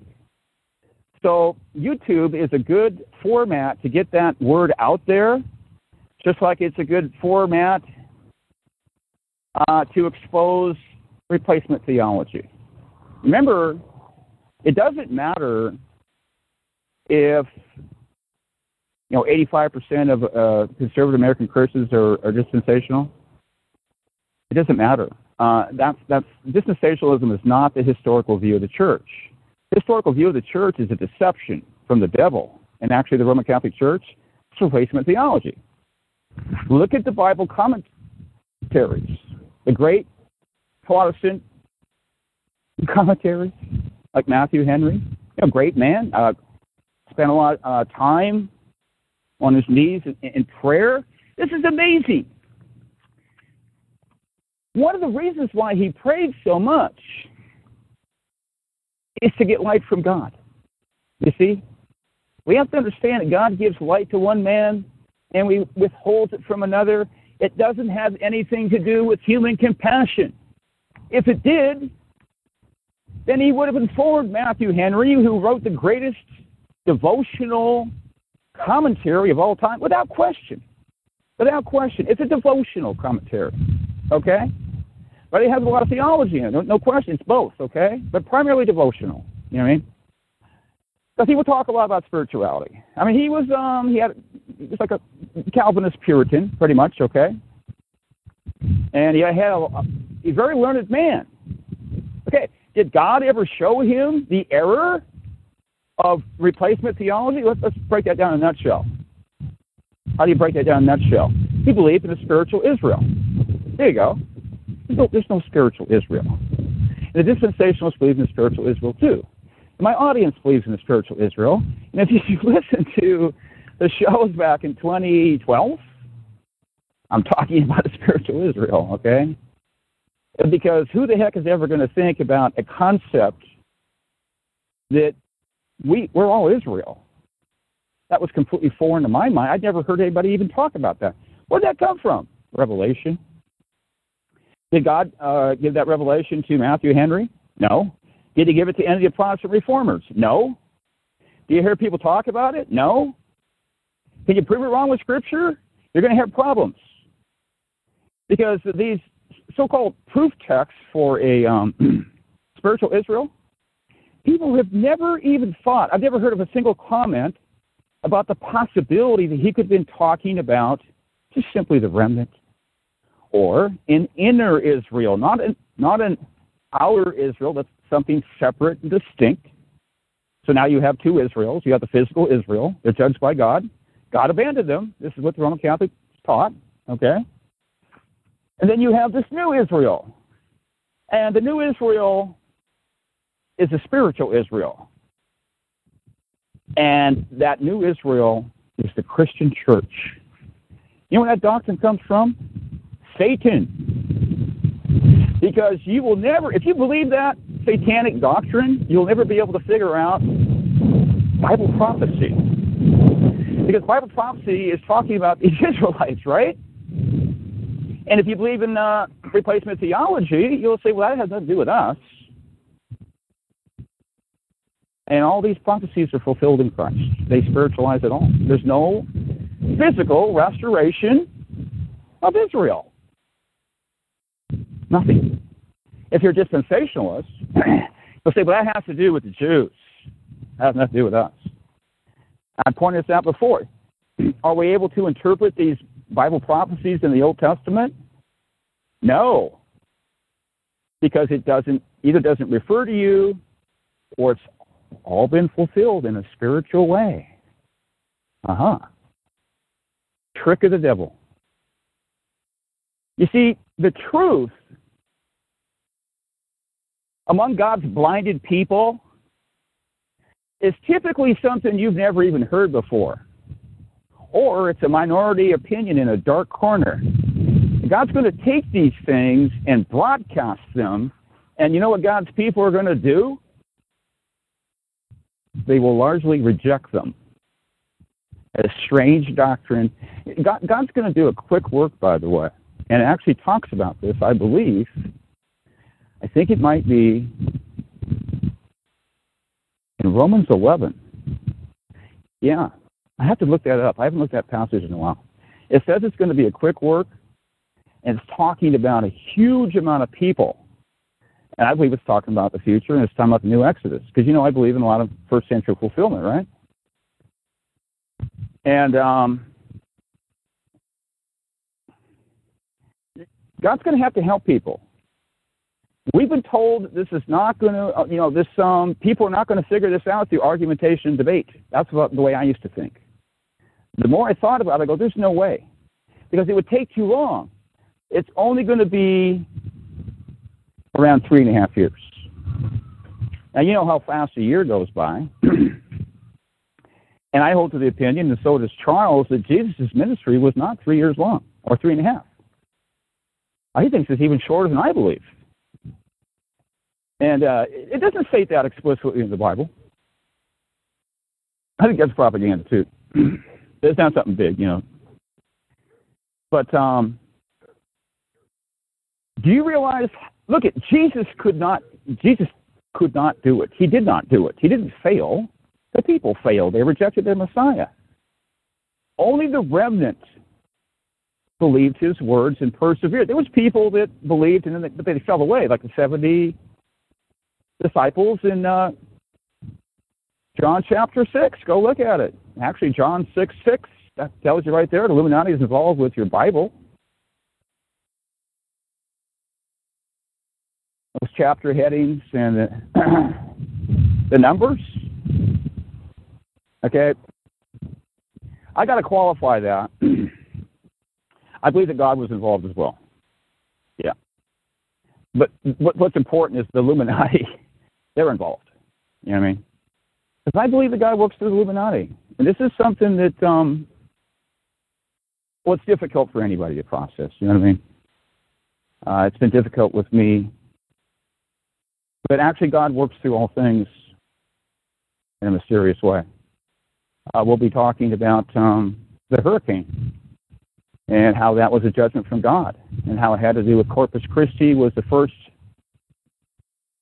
uh, I guess you call it a city, town, maybe in between the two. You know, as a deep conspiracist, I'm going go, Illuminati directed it there for some kind of esoteric reason. What if God did that? The word means body of Christ. Can we prove? Look at if you're on my side, you're going, okay, the eclipse happened, and this God sends us a message. See what you're supposed to do, you're supposed to make the connection. Okay, let me see here. We got eclipse, which is a bad omen for America. And then uh, during the following week, we have the worst disaster in American history. There's not supposed to be a correlation.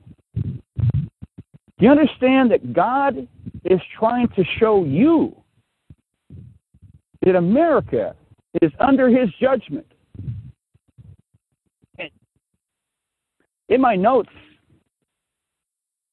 for tomorrow's show, I was going to ask the audience, you know, be honest with yourself. All right? Because we're all have different degrees of blindness, right?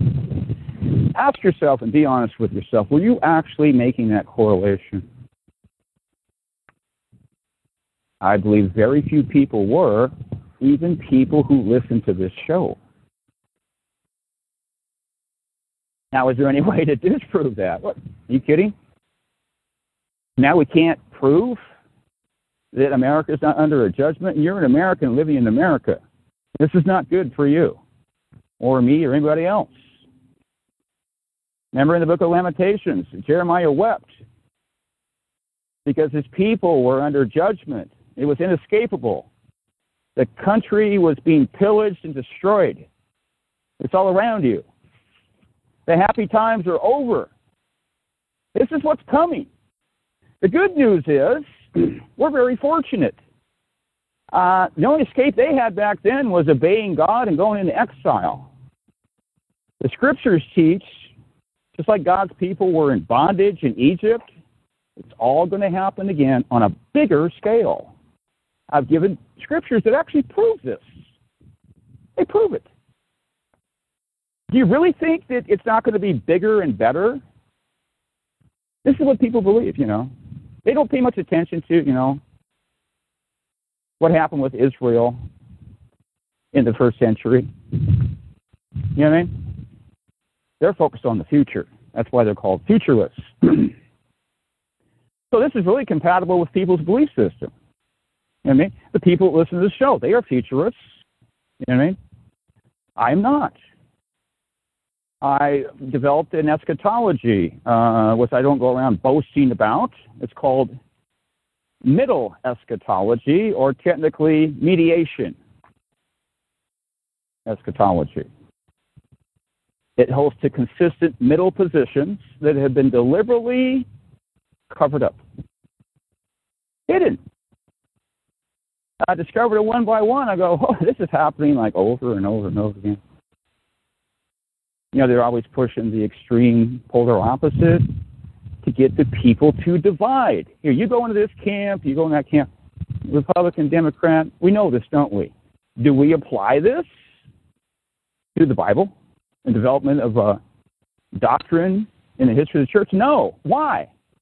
Because we don't think about infiltration, right? The centuries fly by. Uh, do we think about uh, the injection of theological propaganda as the centuries fly by? The answer is no. That explains why they're not thinking about this. Again, God, there it is. God is not informing his people. Why? The judgment is ignorance and blindness. Now, you can look at scriptures where it specifically talks about the God is referring to his own people and talking about how they're blind. Then you have other passages like Isaiah 29 where he's talking about making them blind. Now go back to the local church. Do, do they even think of this possibility? Do they even discuss it? Is it ever mentioned on the lips? You, you know that it's not. The, you know why? Because they're blind. The Israelites were blind, and God's people today are blind. And the remnant is blind. And they're asleep.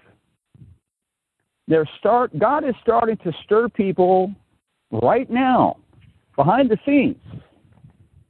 So if you see anything going on, let us know because we're already getting early reports. I just told somebody, I said, um, this is one of the people that I have to rebuke over and over again. He's a young guy, you know what I mean? It's like, here we go again. Regular monthly rebukes. And I actually commented, uh, complimented him for the first time as I can even remember.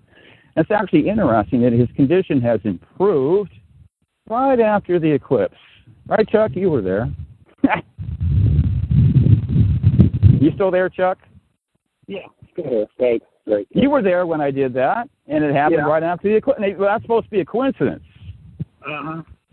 Uh, the people that are destined for glory, they're going to start getting brighter. And actually, we'll be talking about.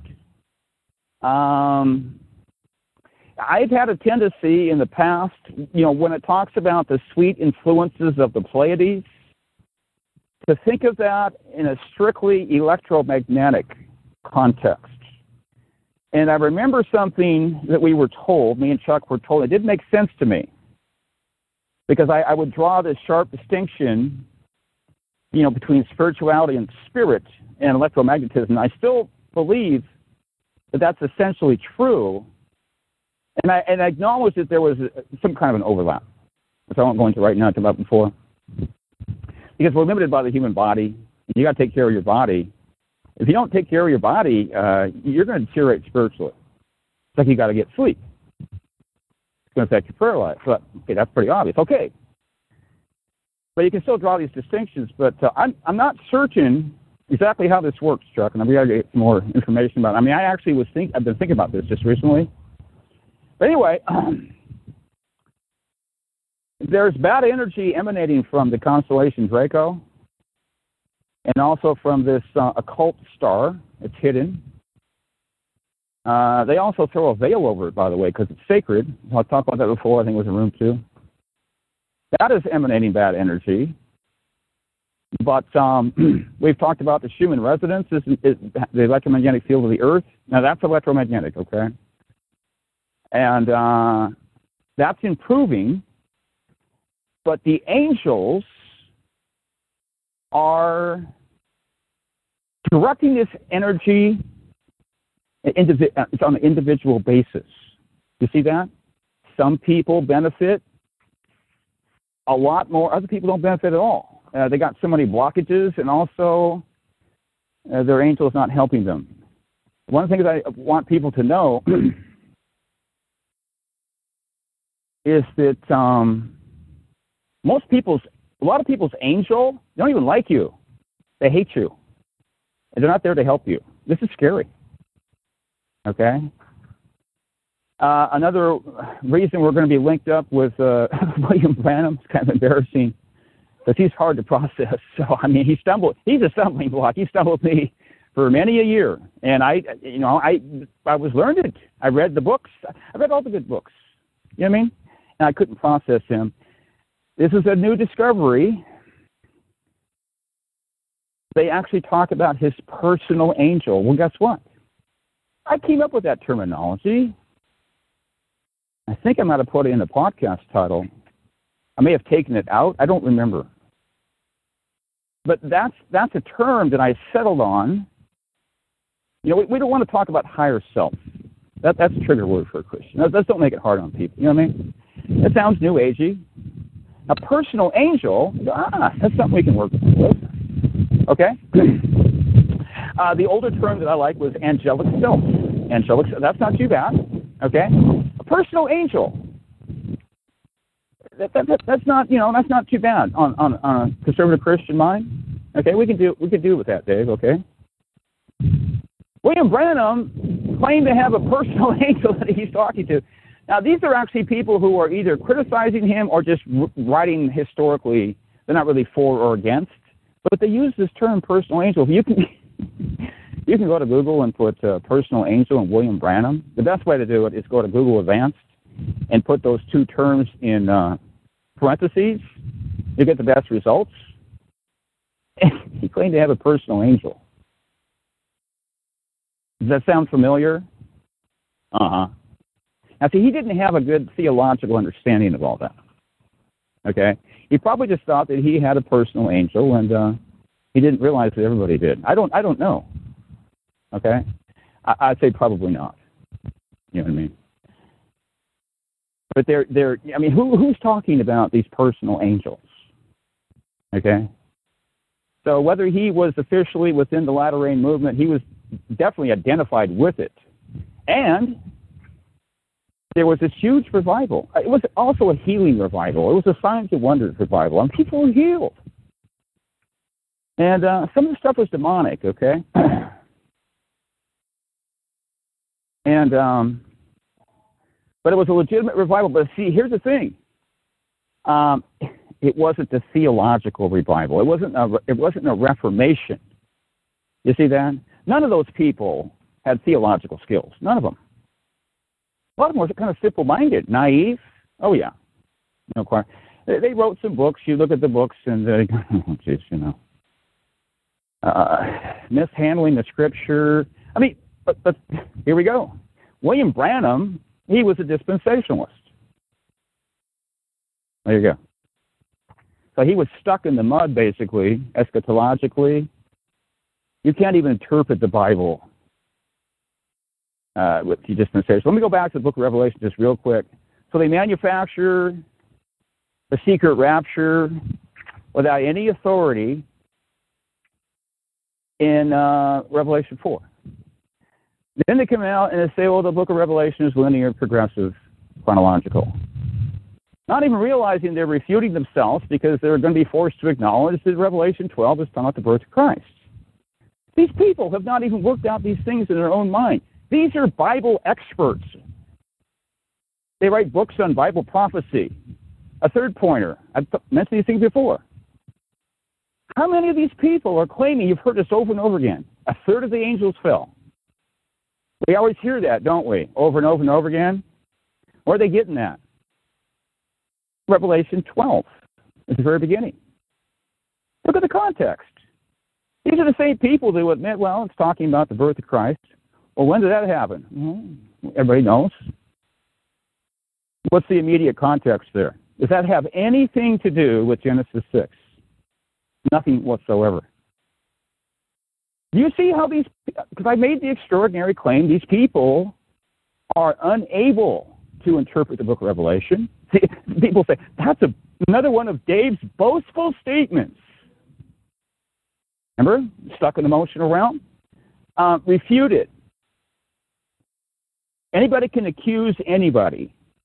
And what does that prove? As far as the scriptures. Uh, you could be a boastful person and interpret the scripture correctly. Maybe that's your defect. Everybody has spiritual defects, don't they? There's nobody perfect. So if you have spiritual pride, does that mean that you can't interpret a given scripture or something? I mean, you can just borrow the belief from somebody else who's correct and then publicize it. Okay? So this is foolishness. Uh, people that are stuck in that realm. So anyway, they're in error. It's talking about, it doesn't even, one thing, it doesn't even say angels, but I believe it does have to do with angels. It's, it's just a star, a third of the stars fell from heaven. Okay? I went to elaborate exegesis of that one time off top of my head, trying to prove that these those stars are double metaphors, and they are. It's hard to get that through the Christian brain because they don't think about things like double metaphors. They think it's more plain and straightforward. Even though a lot of times some of them will like they love to spiritualize the text. Anytime you get into a problem, conflicts with your belief system, just spiritualize the text. Let me tell you something. that is the easiest, simplest solution. And yet these people want to pat themselves on the back and believe that they, oh, I have a deeper teaching. The deeper teaching is you're not supposed to take that literally. You've got to be led by the Spirit to understand that. Well, that's a claim. And you look at these people, they don't even know the most simple, basic rules of interpreting the Bible. Did you know there's rules for interpreting the Bible? It's called hermeneutics, science of biblical interpretation. It doesn't matter if you're Roman Catholic, Eastern Orthodox, Calvinist, Pentecostal, anybody that knows what they're doing, they all follow these basic principles. But now you get on Facebook, uh, in deep trouble. You know I mean? These people, they're not, they're not learned. They've never studied these principles. They're unfamiliar with them.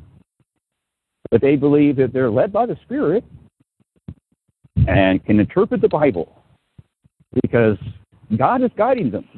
We'll look at the results. And being kind. Okay. Anyway, Chuck, I'm going to go in this store and shop for a little bit.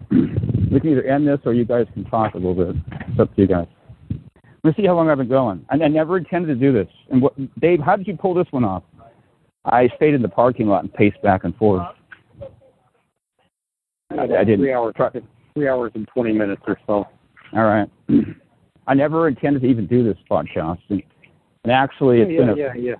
Well, I think it was, kind of, it was a good setup. It was a good setup for tomorrow's podcast. So, so yeah, uh have a lot of good stuff in there. I think.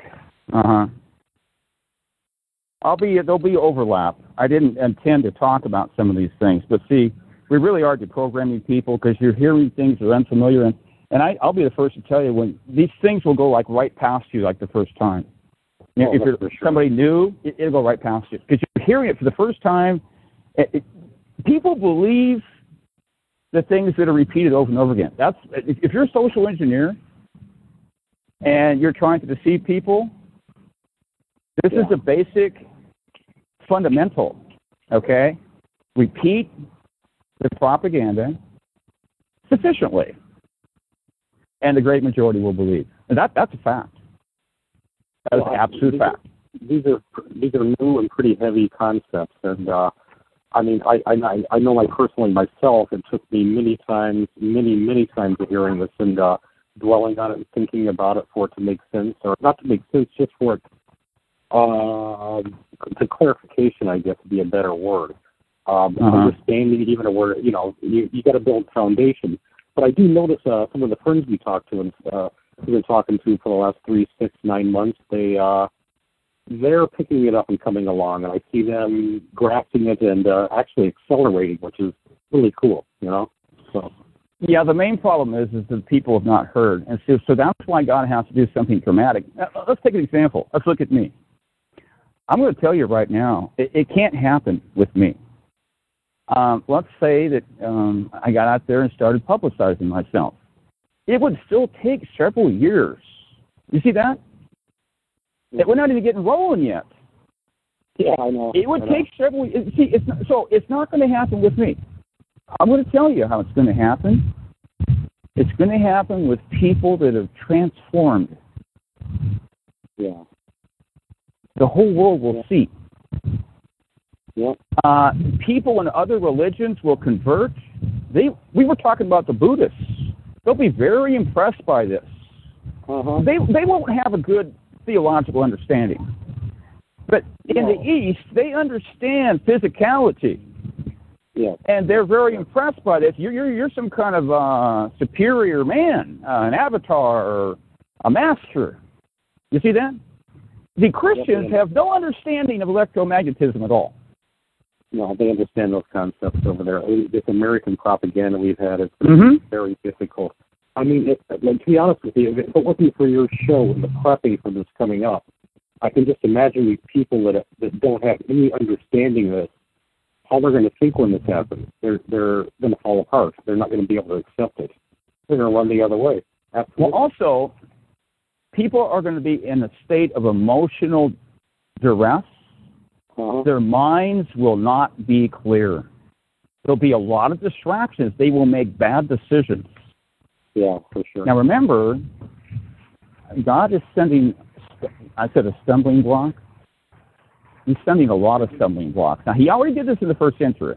And there's prophecies about these things in the Bible. Stumbling blocks, you know what I mean? And it actually talks about God um, putting barriers before his, own, before his own people. He says, I'll, I'll put a hook in your nose and lead you astray. Did you know that most Christians don't know that that's in their Bible? And then what would a dispensationalist say? Well, that was with the you know the wicked Jews. Well, same with the uh, of theology. It, yeah, God judged them. We're the victorious church. uh, you can see the victorious church is suffering from massive, massive blindness. They're, they're you know, they're just they're not even educated. Forget about all the esoteric, um, revelationary type stuff. Forget all that. They're just an unlearned people. They've never been taught, and they they're, they're, they've never been instructed, and they haven't made up the difference by applying themselves. Now that's the situation. Now, if, if someone can't see that, then they their mind is um, they're not thinking correctly because they they're, they're not realizing that this so-called teaching method in in churches it's just at best it's just mediocre. They like to believe they're doing something excellent. This is the way they talk. Okay. Yeah. Right. They talk about this great word. Did you hear the word of the pastor? Oh, that was a. Here's what they say. You ready? That was such a deep word from Pastor so and so. Right? That was a deep word. No, it wasn't a deep word. It wasn't anything deep. You know, if it was deep, it was profound. You know how many profound things I've ever heard from a pastor? Can't recall anything. Is that tr- something truly profound? Yeah. And I've actually um, defined what a profound would be. And that statement that I just made is, is a profound statement. So, are there any pastors saying that? You know, that pastors don't say anything profound? No? Well, I I You have to go like back to some old tapes from 40, 50 years ago when they actually did. uh They were preaching and condemning people about sin and putting them in their places. I have to go to dig some old tapes up for that, though. You know, so They be, uh, to become too politically correct. The system is becoming more and more dependent on money. And the more it does mm-hmm. that, things do not stay the same. The more and more they're concerned about losing money. Now, they actually have fears about not being successful. They have bills to pay. Does everyone understand that? Bills to pay. And they want to appear successful by being bigger. Now, what is bigger? More people. If you have more people, buildings can only hold so many people, right? So, in the, in the back of their head, they all have this vision, a potential vision for a bigger building because they want more people. Is it true that they want more people? Well, if you're putting the people in a building and you're, stands by default, you're going to have to have a bigger building. Now, this is before they get the vision from God. Then they convince themselves we have a vision from God, and everybody follows the pastor because the pastor is being led. But um, I'm not saying that God God works through the ignorance of His people, and He. I'll be talking about that more. It actually has to do with these feasts, by the way, because the calendar is corrupt. It's clear that God is acknowledging this corrupt system before He restores it. but um,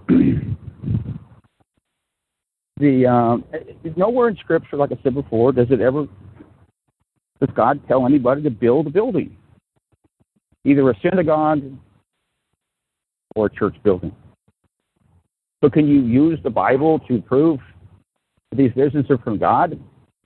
If you can't even uh, use the Bible to prove that you're supposed to build the church building, there's no evidence.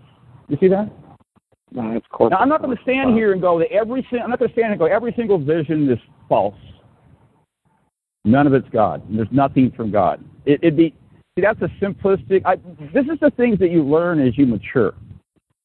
God meets people where they're at. The, the people are blind and ignorant. They got so they're lacking so much information. God will still stoop to their level. And um, look at if God's going to add people to a group, because these people are they're lacking sufficient information to understand you're not supposed to do this. Okay? So what God needs to do, and he's not he's not doing this, he needs to inform them that the biblical model is a house church. Now ask yourself this question. Is God doing that? No. So he's choosing not to do that. He's choosing to withhold knowledge. You can't blame it all on the people and say, God wants to help you. It's your fault. No, that's not going to fly. Even if it is your fault, God can still help people anyway. That's what grace is all about. You don't deserve it, but I'm going to tell you this is the true biblical model. It's called a house church. And yes, it's in the scripture. Is God doing that? No. Okay. So if God's not going to do that, if He's not going to help these people, if God is bringing people, this is legitimately bringing people and responding to the gospel, however that works, to a group of people, guess what's going to have to happen? They're going to have to have a bigger church building. You see that? So God can hmm. work through their ignorance, and at least some of the vision or something is, you know, God's involved somewhere. It's not all just totally you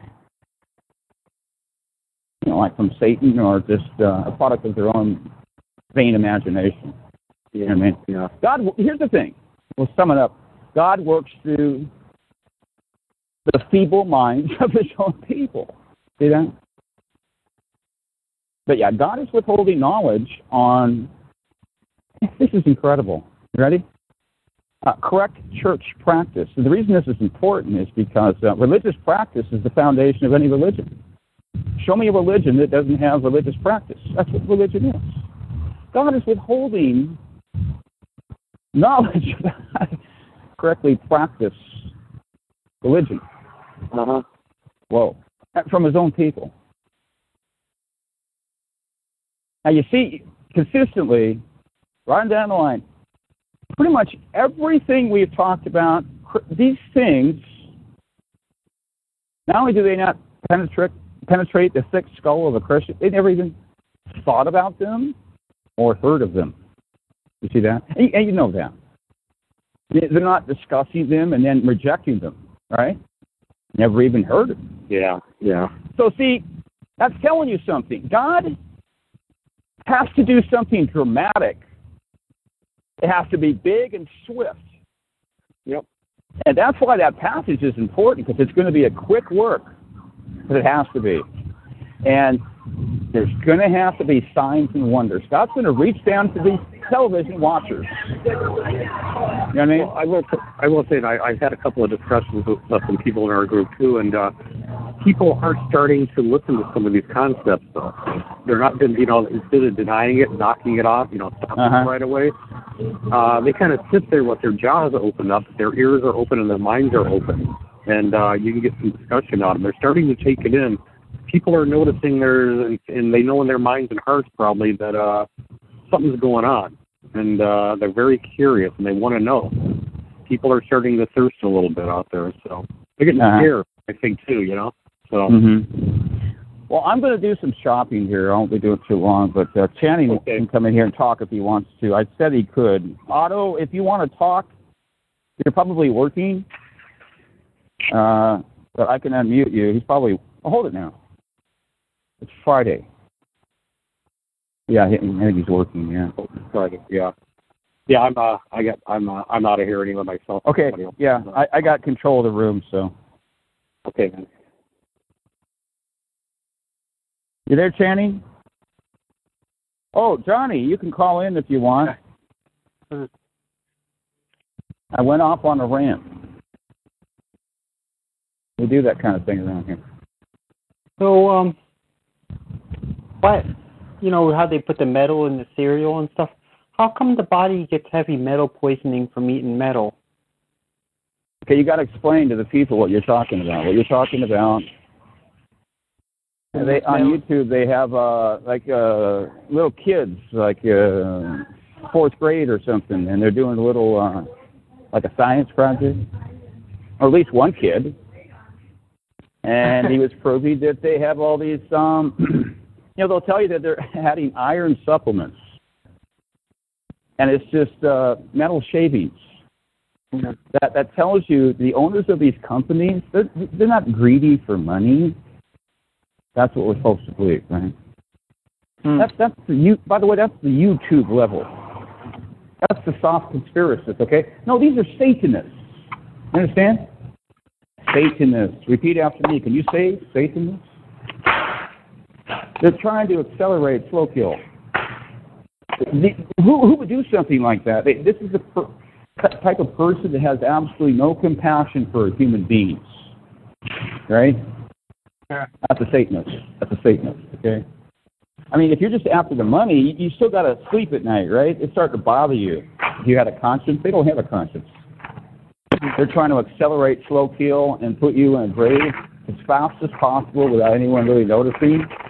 And it seems like they don't really care that much about that anymore either. No, to glorify Satan. And that's why you would put metal shavings. Little kids are eating cereal, right? Little children right? If you can sleep well, this is not about greed. This is about supreme evil. But uh, see, soft conspiracists, they don't talk about organized Satanism very much. If they do, they don't talk about it enough. They're the ones that are running the show. So. Are they, Go ahead. eat, they do they eat organic? Who? No, say the Satanists. Do they eat organic? It depends what level you're talking about. Of course they do. Um, they've got um, they got food that does not have chemtrail gunk on it. It's grown indoors hydroponically. In fact, um, Al- Alex Jones, he actually talked about how the Illuminati, when they travel around, these are the people I call bottom feeders. Okay, but yeah, they they have they have chefs, and they feed them. Um, I, I can't remember if he said or if it was hydroponically grown or not. But yeah, it's all everything's organic. Absolutely. See, Yeah, I remember. the I remember hearing something about how the Monsanto workers they all get to eat organic. At the uh, buffet. Well, that wouldn't surprise that wouldn't surprise me. That would be consistent. Yeah. um, it depends what level they're at, though, because a lot of those companies they don't care about the people. What I mean? At the bottom, right? Yeah. They don't care about just like in NASA.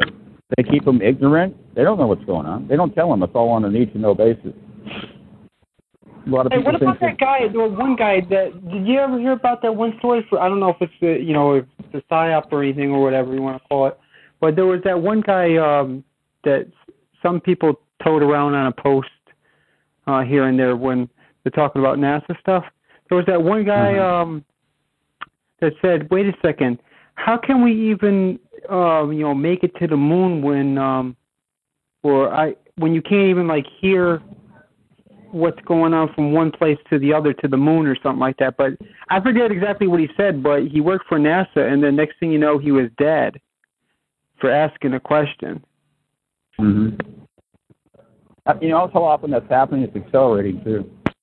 Look at all the dead doctors, all the the uh, alternative health doctors, Mhm. uh, especially ones that speak out, cause problems. Yeah. It, it's a growing number. It's a pretty big list. Now, what's going on in this country has a lot of commonalities with, with, with what was happening in Germany in the early 30s or mid 30s. It's happening right here. You had good Lutherans there who were going to church, and uh, they were in the midst of all that, you know, and they were proud of being German and, and Germany and the history of Germany. And uh, they believed what everybody believes all through history that God is on our side when we go to war. And that is another way to prove that people, everyone, all people are delusional. Like I said earlier about people want to believe that they're a good person, right? People want to believe that God is on our side. They have to, to comfort themselves emotionally, to alleviate anxiety. I talked about that earlier. You see that? Mm-hmm. It's the nature of man. Got to alleviate anxiety. You know, I want to live a comfortable life, right? So if you're Mm-hmm. going to live a, a comfortable life in this extremely scary world, then you're going to have to start shutting down reality systematically. That's exactly what people do. That's it right there. So they they they don't want to think about these things. Now I don't mean to you know pick on women, but women do this more than men, and this is why they don't delve into conspiracies as much. Uh, you don't hear people talk about this very much. I don't think I've ever heard people talk about. It. It's like, not, it's not politically correct to compare women with men. Period. You got it? Period. Don't do it. You're a bad person, Dave. And yet these things are obvious. Look at the great female conspiracy theorists. Go over the short list, right? Let's go over the short list. Okay, who's number one? Uh, and you'll notice that nobody's even jumping off the page. That that's it right there. When you can't even, if there's no even clear number one, what does that tell you? See, it's obvious. But see, people don't think about this because they think along the lines of political correctness. People are trained. First of all, I say everyone's a slave. Okay, and the primary reason they're slaves is because of their mind. Their minds are enslaved. We are trained how to conduct ourselves in this society uh, from the time that we're toddlers. We imitate our parents. You, guess what? Your parents are on mind control. right? Uh, they've never figured out anything significant about propaganda, just like the pastor. And so, at least early on, see, children respect their parents. That this is the way they start off, right? Mm-hmm. And it goes haywire at some point after that. But they respect their parents. They're actually impressed with their parents. And the parents know all these things they don't know. And, you know, you don't know these things, but daddy knows. That's why, you know, you'll ask daddy. Yeah. Uh, how come teenagers stop asking their dad about the opinion? They start developing their own personality and their own sense of self, and they start to have a unbalanced uh, position about their own opinion. And then they start thinking they know more than that. This is what they do. And they become egocentric, and they, and they become normal in the Well, young people nowadays are actually pretty smart. They actually really are. Well, you have to qualify all that. Their, their brains are devolving. Okay, the physical Yeah. brain is evolving. and you got to understand that these vaccines have destroyed the Western brain. We all, I, I haven't talked about this yet. I'm Oh, going yeah. to be. I don't want to do it right now because I'm shopping, but um, I'm walking by people. I'm going to be talking about all of our brains have been damaged. My brain, your brain, everybody's brain. Look at if you got a vaccine, your brain was damaged. Period. And what they want to do, they want to put a label on you when you have severe damage. They go, well, you're autistic, or you're Os- you have Asperger's because you're not as damaged as other autistic children. These labels, Mhm. they say, look, at everybody's been damaged. So um, from the get-go, your brain is inferior just because of devolution alone. If, if, if there was no environmental toxins, your brain would still be inferior. You know why? Because the brain is electromagnetic, and it, there's a working relationship with the electromagnetic field of the Earth. Well, guess what? The magnetic field is deteriorating. This is why it's exciting to, to, to find out about the Schumann resonance Well, sure. Yeah, I was just Because- going to say that. Yeah. there's been a recent upswing But Right. we've been told. Don't ask me how we were told this. But like I said before, I can create complex yes no questions. It, it's going to take a lot of time. You know, what about this? What about that? Yes, yes and no questions are typically for something like that. It, it's very uh, time intensive. You know what I mean? Because you're limited by a yes no question. But um, it's going to affect people selectively. Look at everyone as an antenna. Okay. An antenna is something that receives things, right? Well, everybody has a different antenna. Now, some people's antenna is bent, rusty, and don't even work. And that's actually most people. A good um, way to illustrate how your antenna is is whether you can feel subtle energies. If you've never felt subtle energies, you'll be skeptical about people who claim to. Or if you've never seen the human aura, electrical field, uh, which has different uh, colors in the spectrum, you're going to be skeptical that anybody can see that. And uh, if you're a Christian, you can say, I think it's from the devil. You know what I mean? They're not going to they're not going to buy that one. No, no, no. He, they, they don't see anything. It's just all in his mind. They're full of themselves. You know what I mean? Because that's they're going to um that's their level of knowledge, you see, and experience. So they're going to make an estimation based on that. Well, it's very limited. You, see, they don't have the experience. This is just part of being a human. You know, this is the way we do things. Huh? And also, people like to assume that they know the truth. That's another important aspect of being delusional. Did you know that everyone wants to believe that they have the truth? Stop and think about that. Is this is this what people believe? Of course they do. You know why? Because if you don't believe that you have the truth, then you're going to acknowledge that you don't have the truth. Now you see people wander around go, I, I don't have the truth. I'm clueless. Did you know that most people are clueless? You think they're going to acknowledge that? I don't know. No, they, they, they want to believe that they have sufficient truth in order to guide their lives. That proves they're delusional. But unfortunately, people are so delusional that they can't see that. They would think something negatively about me, and some of Dave's very judgmental. He's always saying nasty things about people. Okay, but my audience would agree with me on that one. They've got a sufficient discernment to see that these people are severely lacking. Okay? See, these other people, they don't have this negative worldview. Because they're not even into conspiracies. They're not going to think all these negative things about people or humanity. For instance, you will see um, people all the time, you know, on the internet talking about this belief of theirs, a very firm belief, that they believe that man is essentially good. You ever heard that one? Man is essentially good. He has a good heart. You know, you get around people, like they'll even give you stories, like, you know, you go to a different country and, uh, you know, you're just winging it. You're just thumbing it, uh, hitchhiking, and all the good people that you met. Okay, and this is their proof that uh, human nature is essentially good. Right? Well, I'm sorry, that directly conflicts with Scripture. I, we already talked about it earlier. There's, you know, speaking idealistically, uh, comparing, you know, man with God, uh, we all fall short, and there's no one who is righteous. Now you can see, without revelation, the common man, he's never going to reach that conclusion. It's too harsh. I want to say something for the first time. I've already talked about this with other people.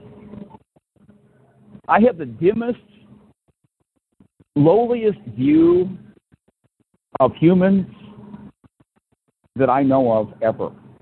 And I mean that deliberately. I've thought a lot about it. Um, and it's a good thing that I'm a universalist because I think it's all going to be repaired. That's the counterbalance, you see. But um, I mean, I even refer to people as subhumans, and I attempt to prove it. And I say that you can't prove that they're not subhumans because what, there's no authority to draw this red line and you know have people devolving biologically century after century. And who's the authority that can make the claim that no humans have crossed over that red line and that they are no longer fall on uh, correctly fall under the uh, historical definition of a human? First of all, we just talked about this the other day. Was it you? There is no authoritative definition of human, period. What is a human? You know I mean? I mean, how much does your DNA have to de- uh, degenerate before we can say, okay, who's the authority that's going to come out there in an institutional system and go, this person is no longer human? Have they ever done that? No. Just like it doesn't matter how corrupt the church becomes, the nightly news will still refer to them as Christians and the church. Isn't that true? They're not going to change the terminology. So it shows you this is why there's no authorities. Because, see, the authorities, they function within the institutional system. And they go with the institutional terminology. The institutional terminology is not only faulty, it's deliberately faulty. It's designed to confuse you and keep you stupid and ignorant. You see, that is too radical of a statement for most people, so they simply won't believe it. And that's an emotional response. So, you know, they'll roll their eyes, make a judgment about you. Go, why does he hate people so much? And you listen to Dave, I mean, he never says anything good about people. Have you ever noticed that? Now, do you really think that he's led by the Spirit? Look at the Old Testament prophets. Did they go around complimenting people? Right. Complimenting. Yeah. I don't see a whole lot of compliments. I'll tell you something. You know how many compliments uh, Jesus gave his disciples according to the Bible? Zero. This is the modern mind. People that are full of synthetic estrogens. They're thinking on emotional level. And here it is summed up in two words. Be nice. Jesus was nice to people, but you're not. This is the level they're stuck at. Right. And, and pastors, they have to operate within those parameters.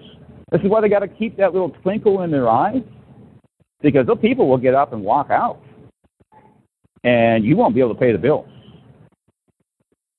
They got to keep that. You know, you you can be a little harsh on them, but keep it short, keep it brief, not too long. Uh, but you got to you got to get that twinkle in your eye back. They, they they can't. Actually, when you go to church, hey, you know what it is? Well, it's entertainment. What it is. It's entertainment for people that are addic- addicted to entertainment. They they have to do it. They won't they won't show up. And you have to build them up, build them up. You know, Paul talks about building people up. You're supposed to do that. But you also have to tear them down. What you're supposed to do, you're supposed to tear them down before you build them up. And when I talk about building up, there's different types of building up. I'm talking about encouragement. You, you're commanded to encourage the brethren, okay? But you can't just say nice things all the time. Eventually, we have to deal with reality. It is called the word sin, right? The word sin. Um, you can tell there's a problem with the American church by how, how often they use the word corrupt or corruption. I'm not talking about in reference to society. I'm talking about in reference to themselves. They, they don't do that at all. We'll talk about the wicked world, right? That, that's not the straw man argument, by the way. You bang away at the wicked world, and, and that makes you look better. And the more you do it, the better you look.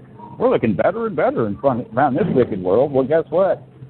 Everybody is a product of their environment, like I said earlier, and everyone's being affected by this wicked world. And, the church, the people in the church, they get they're more wicked. Every generation is more corrupt and more wicked than the previous generation.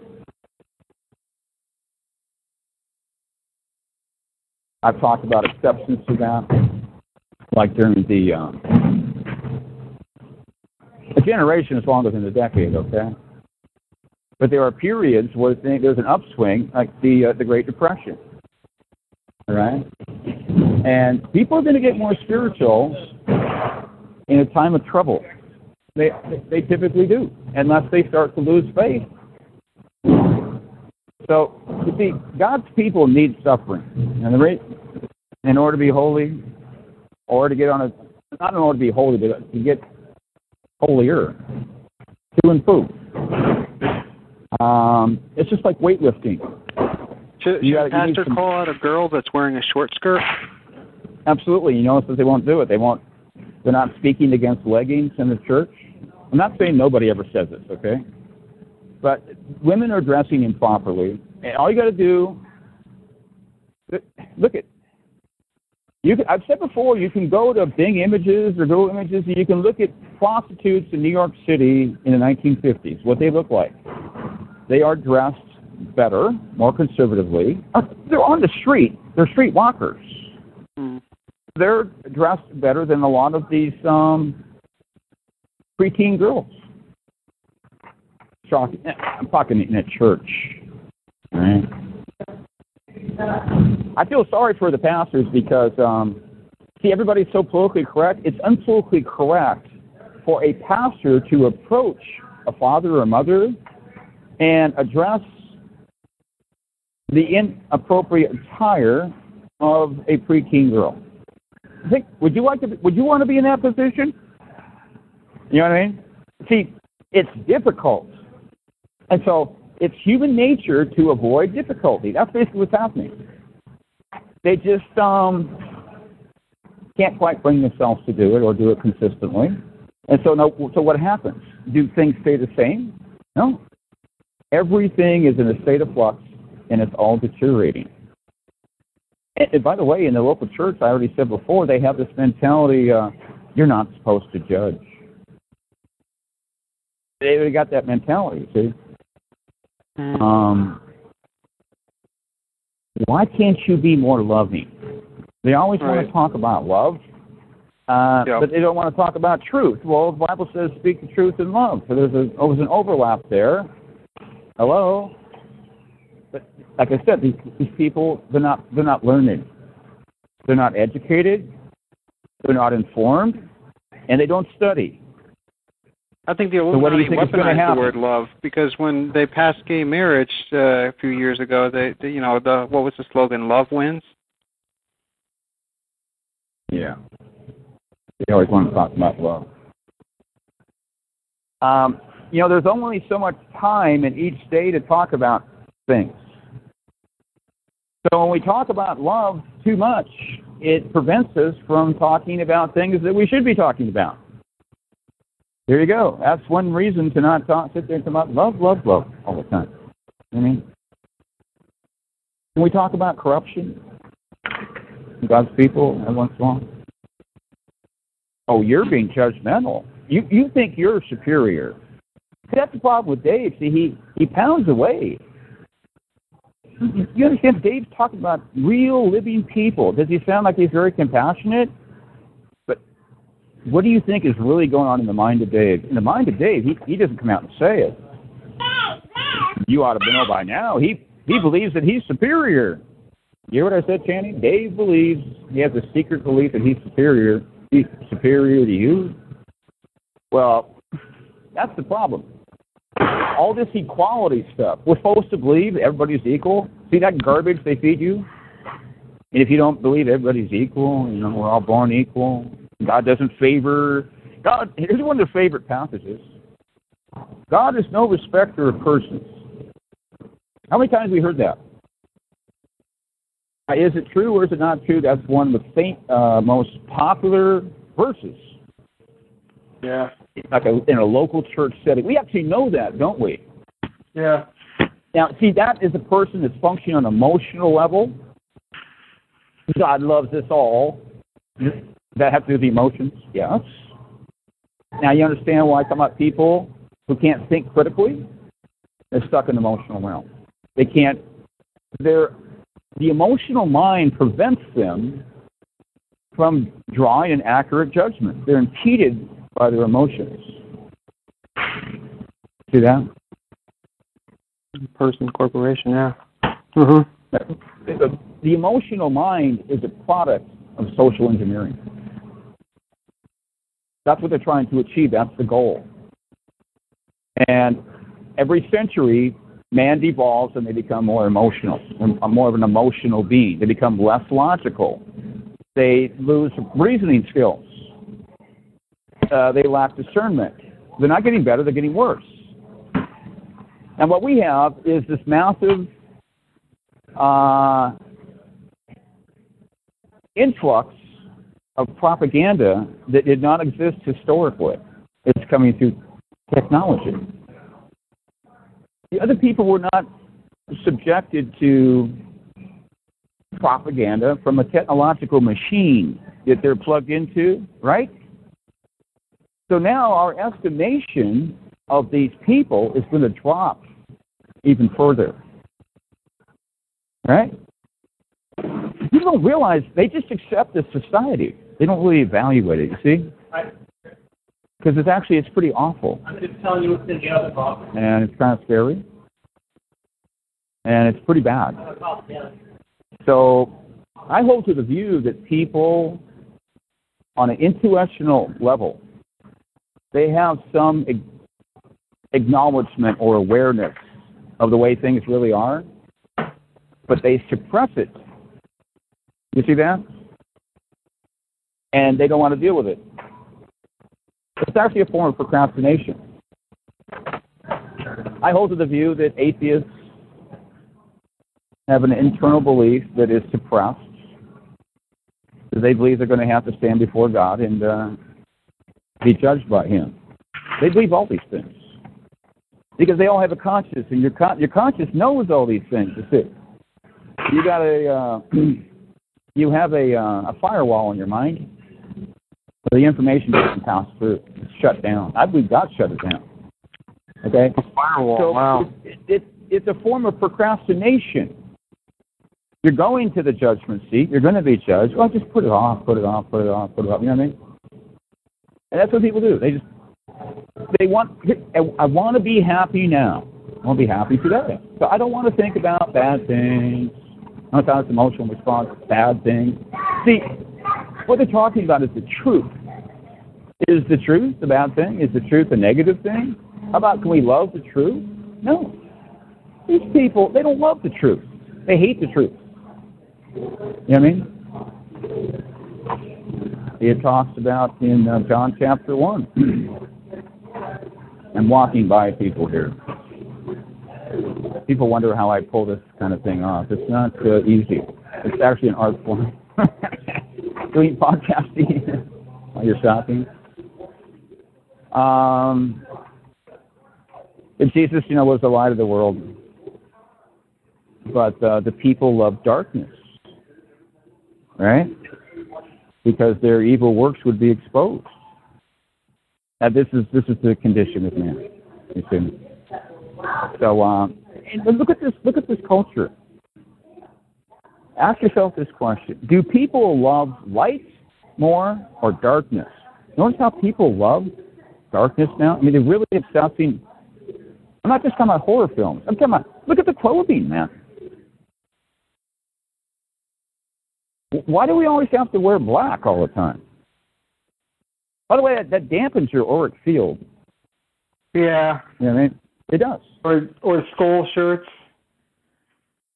Well, there you go. That's another uh, example of that kind of thing. Death and darkness is what dominates, right? Death and darkness. This this is what's um, popular.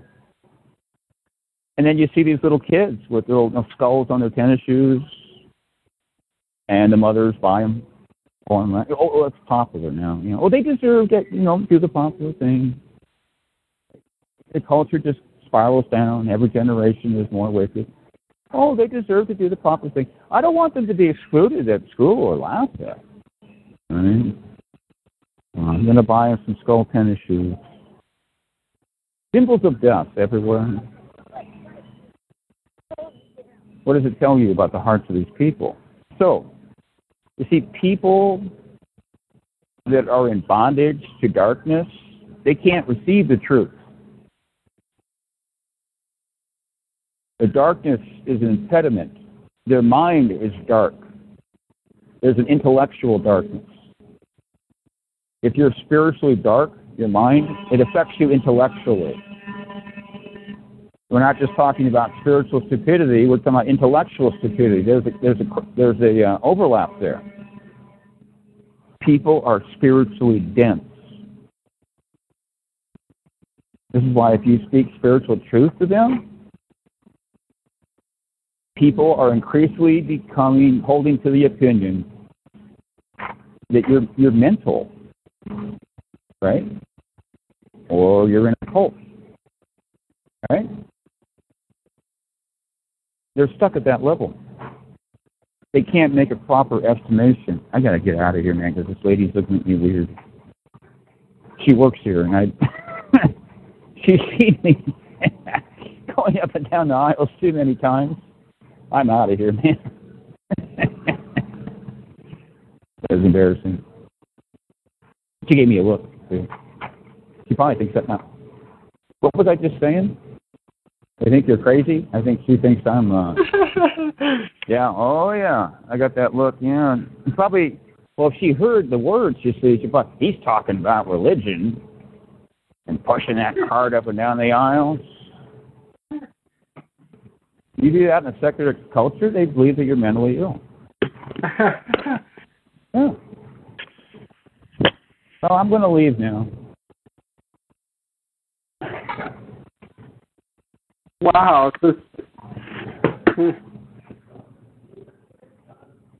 Uh, so what? I take it what Buddhists keep to themselves and other people keep to themselves.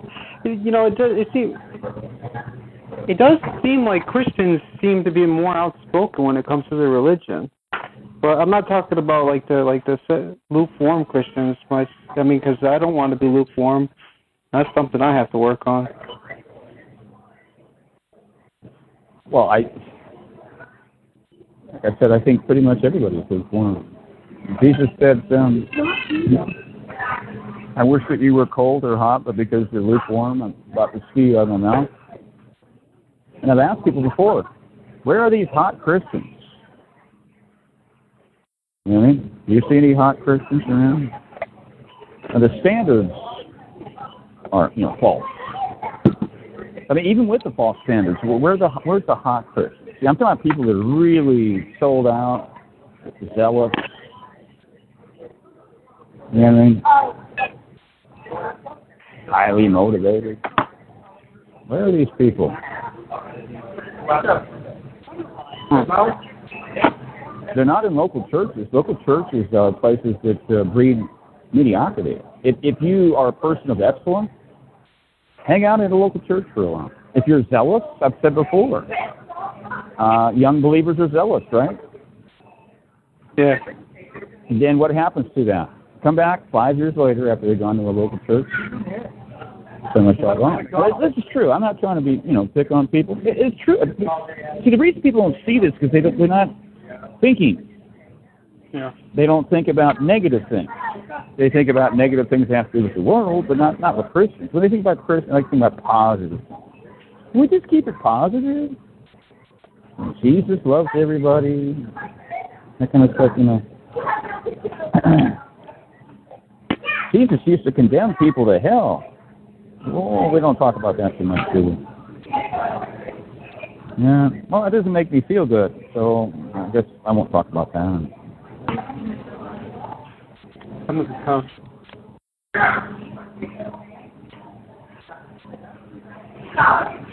I'm going through uh, a checkout stand.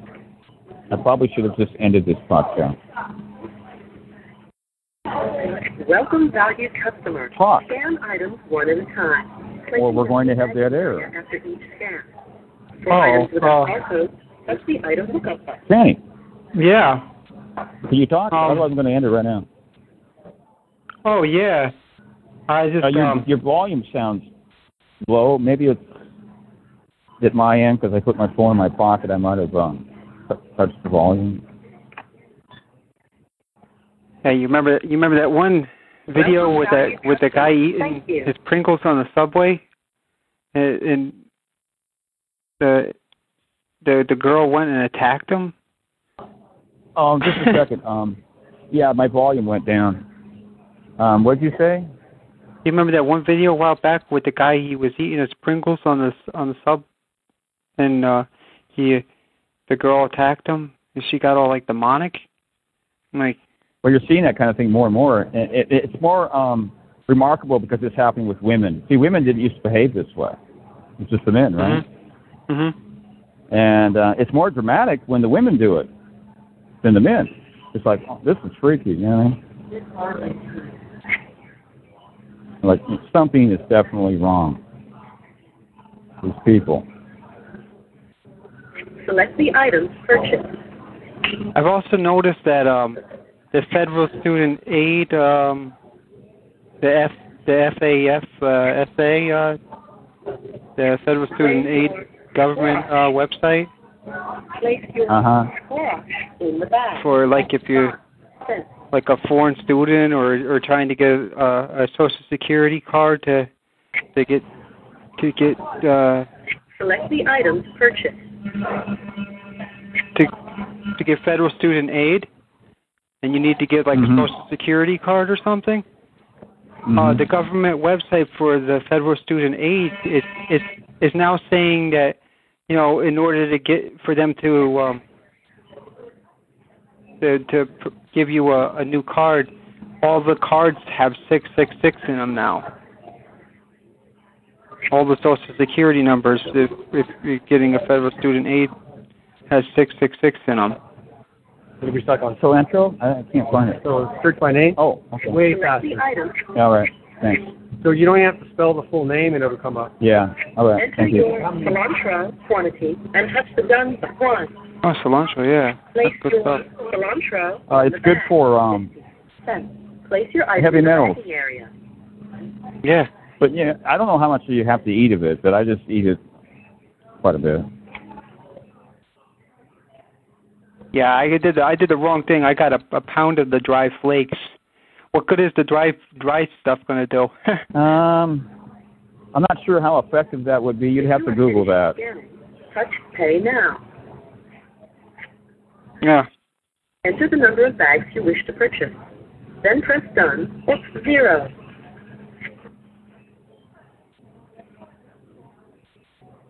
Your total is 75 cents. If you have coupons, press coupon. Otherwise, select your method of payment. What? Oh, I'm talking to a guy. He, that's why I'm actually doing a podcast. Believe it or not. Swipe or insert card and follow instructions on pin pad. I should have ended this.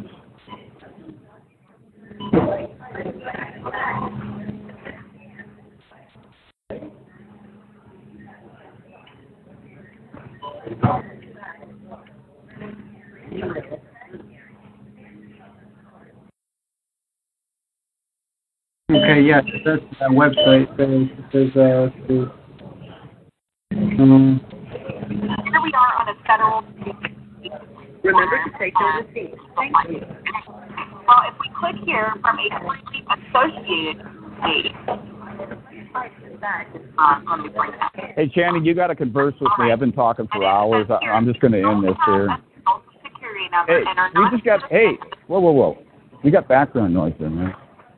no, yeah, that's what I was playing. I was playing that if it's, it's saying on the federal student aid website that if you don't have a social security card, to punch the number six six six and to get a new social security card. Uh huh. Well, this Well- uh, six six six stuff has been going on a long, long time. Back in the seventies, they had the um, what do, what do they call it? Um, you know, the, the barcodes. Oh yeah, yeah, yeah. Two two long lines then the, at the end, the middle, and the end. Yeah. Yeah. They, well, they have uh, three codes that are not numbered. The one is the extreme left, the one is the extreme right, and the one in the middle. Right, right. If you look at them, all the codes are different. They're all different shapes. And those are the codes that represent the number six. Yeah. You can see it. Mhm. They won't always have a six on there, but if they have one, you can see it. Well, that's that's the six. It's right there on your all your products. Yep. Your peanut butter. Uh, I think that was back in the 70s, at least the 80s. So it's been this way for a long time.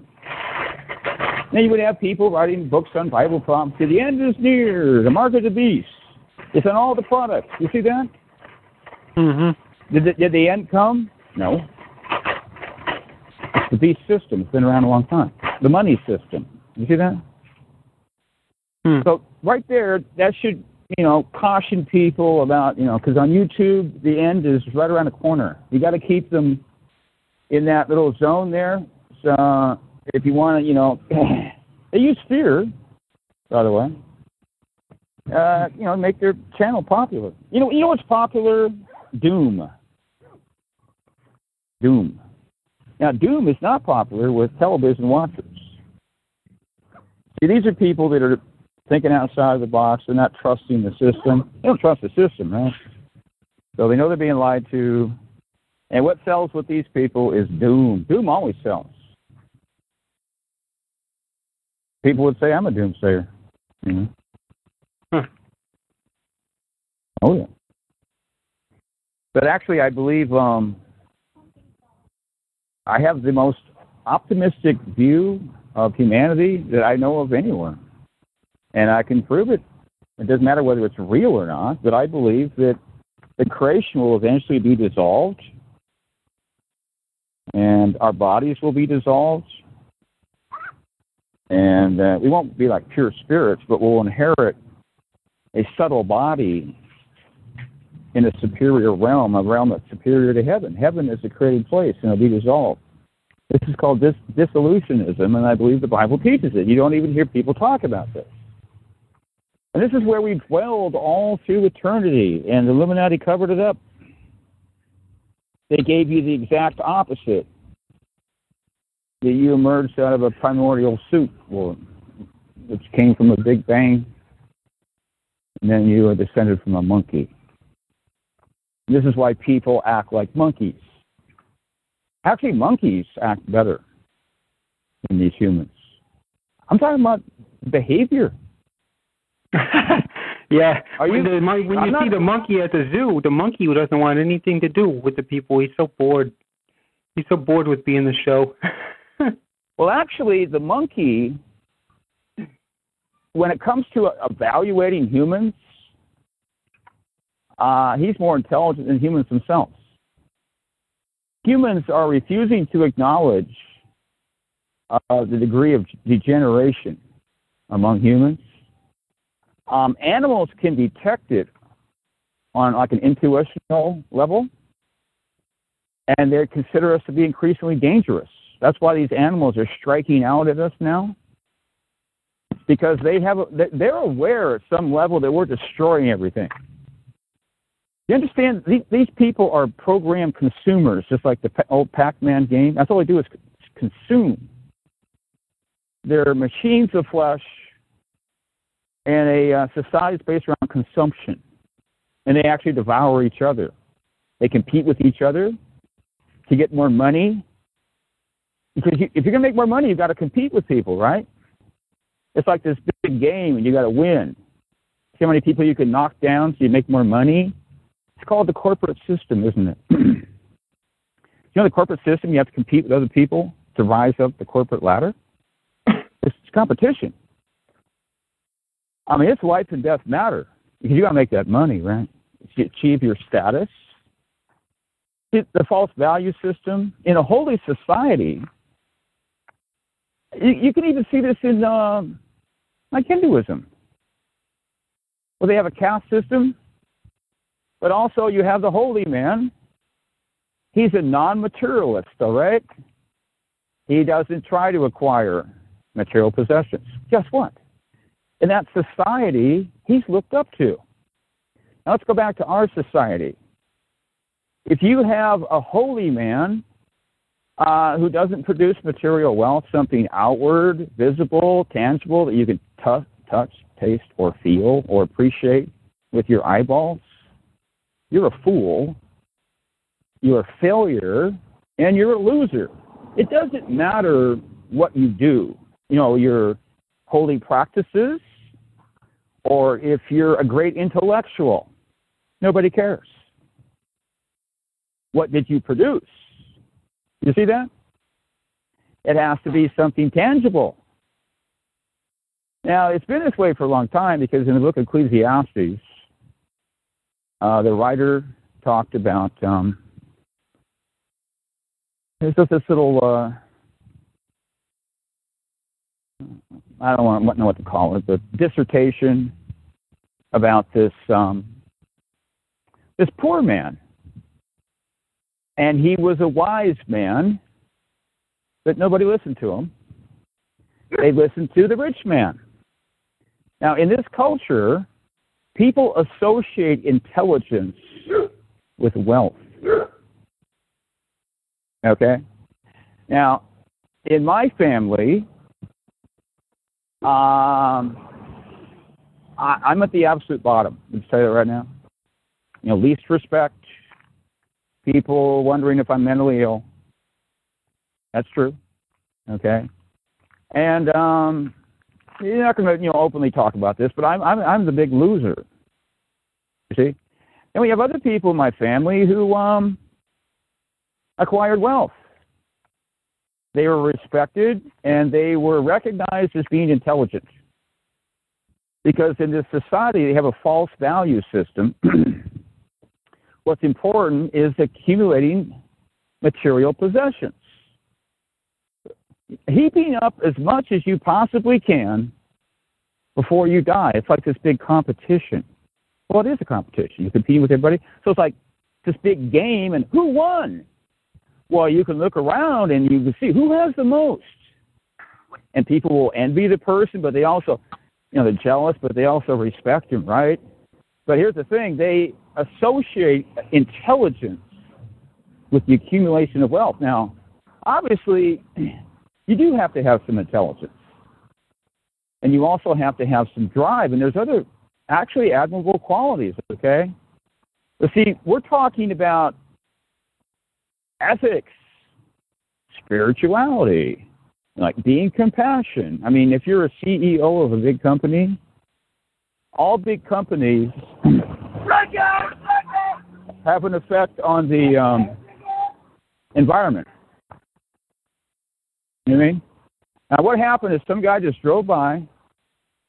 Did you hear him yelling? Yeah. And he, he was totally demonic, and he threw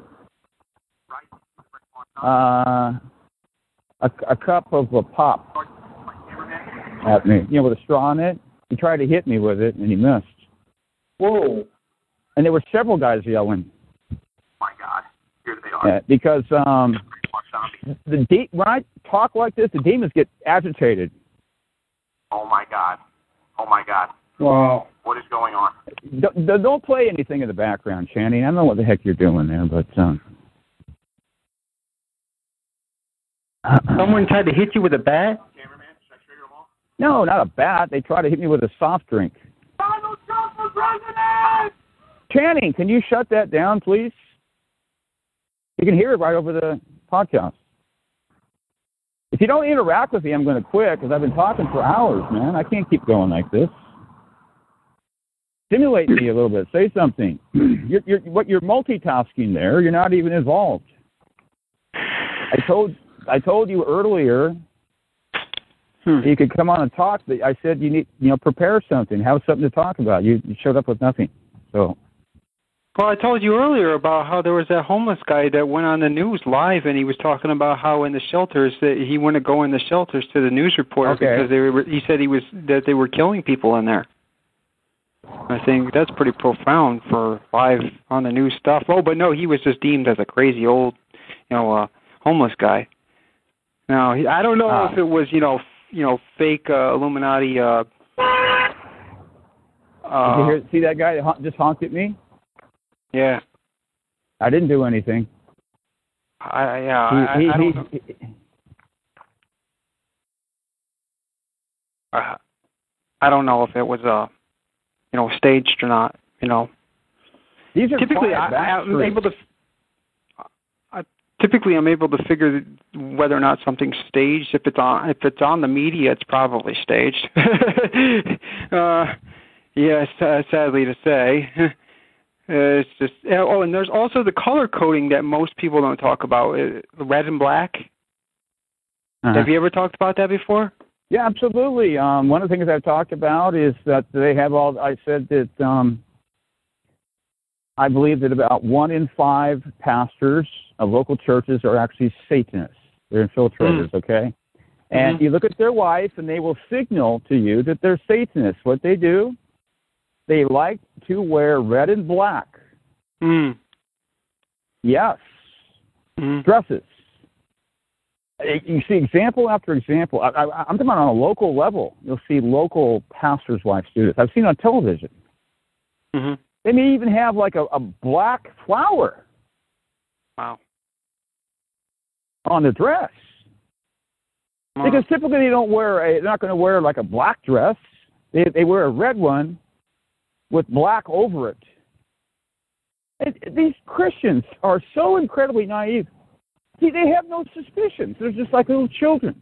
Yeah, I don't know what the deal is with the colors with the red and black. As far as I know, uh, from my feeble mind, is that uh, from a basic level is that you know red and black has bad bad bad association with like Satanism and stuff like that. Well, absolutely. Uh, all colors represent something. So if you were going to represent Satanism with colors, what would the colors be? It'd be red and black. Hmm. Are you there? Are you there, Frank? I'm here, Dave. I'm listening. Oh, you always got something to talk about. I'm walking home. And another thing is, uh, I've I've noticed when it comes to these gestures, because yeah, I mean when when I'm I'm all about trying. Lately, uh, what was it? This just started. Uh, I I'd say last year, the end of last year, when I started figuring out their gestures and stuff. Because you know, I, I mean, you know, the whole Trump, you know, not being part of the Illuminati thing may have fooled me for a minute or a minute or two. I mean, but I mean, I mean, I mean, because come on, they they did the same thing with Ron Paul. Ron Paul, he's not part of the establishment or whatever. And then you know, I, I didn't know anything about the gestures or anything like that. No, nobody really talks too much about when they're talking about this, that, and the third when it comes to truth, uh, et cetera, et cetera, truth, and and so on. You know, nobody Okay. too not too much people talk about the gestures. Yeah, so You you, hear people talk about the you know the the hand uh, the handshake. Uh, But have you ever heard anybody talk about something I'm about to bring up? Uh, about how I think that there's people that you know, obviously a- agents or whoever they are, they work for the, the the bad side or whatever, and as as a as a truther channel or whatever you want to call it, and um maybe they're just there just to get IP addresses or I don't know how it works, but they're agents, and what they'll do is they'll do this little I'm telling you bullshit sign by rubbing their nose together Oh, yeah. real and and I noticed that. I'm like I no, you didn't tell me about that. Nobody told me about that. My discernment figured it out. Yeah, so that's a sig- That's a signal. They're signaling. yeah. Yeah I'm talking about fake nose itches. Fake nose itches. Who talks Uh-huh. about fake nose itches? For real. People Well, they- fake nose itches Sometimes they want it to be subtle, and sometimes they they want it to be out right out in the open. I I think that uh, Trump probably has to have permission from a handler to give the Diablo hand signal out in public because see everything is. Uh, oh yeah it's You blatant got, you yeah. got the cell phone cameras everywhere. Everything's re- being recorded, right so you know you're going to be you know you're going to be seen. But I don't think he can do that whenever he wants to do it. I could be wrong. You know, if he wants to glorify Satan spontaneously, I, I think that everything he does is so carefully examined and scrutinized that his handler upon says, "Go do this," and oh, he doesn't have a just choice. easily he may not want to do under it. the rug, like, oh, what do you mean he's doing the six six six sign? That's the AOK sign. You got, well, you got a, you got a problem, you know? Well, the reason people talk that way is because they don't have a sufficiently conspiratorial mind. They don't think that way at all. They're trying to, um, you know, uh, write off conspiracies. They don't want to believe in them. I talked about that earlier. They have an infantile mind, and they don't want to think about negative things. That's that's the level these people are stuck at. They don't want to believe that the world is has these Satanists. They're doing things like that, so they they don't they don't believe it because they don't. It doesn't make them feel good. It makes them feel bad they're actually protecting themselves on an emotional level. I talked about this earlier. They want to believe that the, the world is a, is a good place to live in so they can be happy today. It's that simple. Well, that's, that's, I want to have, that's I want to have a happy I life mean, right now. Yeah. And also, they will push people away like you or me because we're a threat to their happy world. you're a negative Hmm. person. You know. Hmm. And don't think that they don't gossip about you behind your back about how negative you are. You always focus on the negative. Never says anything positive. Does Dave ever have anything positive to say? No, it's always always negative. And then he probably, you know, Dave has he believes that he's led by the Spirit. How can you be led by the Spirit if you always focus on negative things?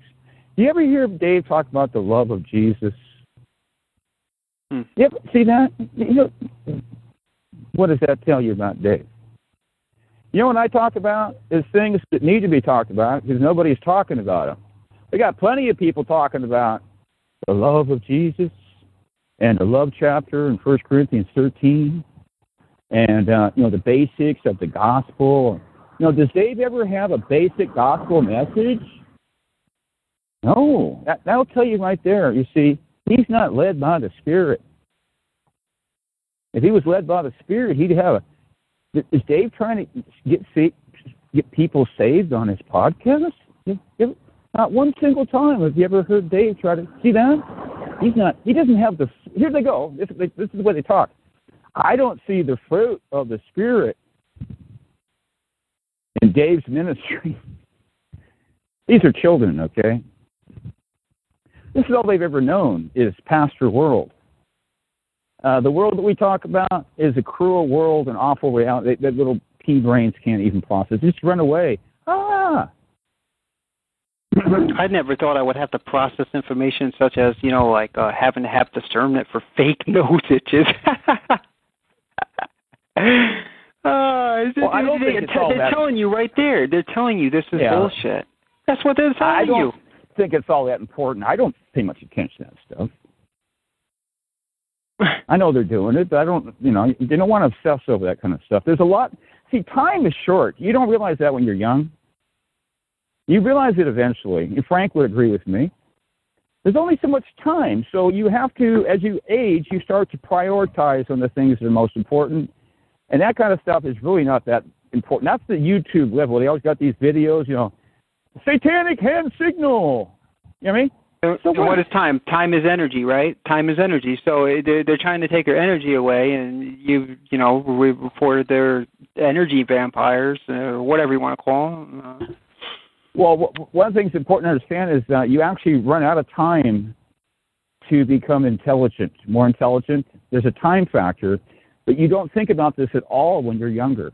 It seems like you just have, oh, endless time, more than enough time. You're not even think, you're not worried about time at all. As as you age, you, it becomes an increasing concern. I've talked about before. You know, if you're a person that's really into reading books, uh, once you get halfway through your lifespan, uh, you start to realize that um, you're to you can't read everything, and you're going to have to be more selective in reading books because you can only read so many things. So now you have to prioritize what you're going to read.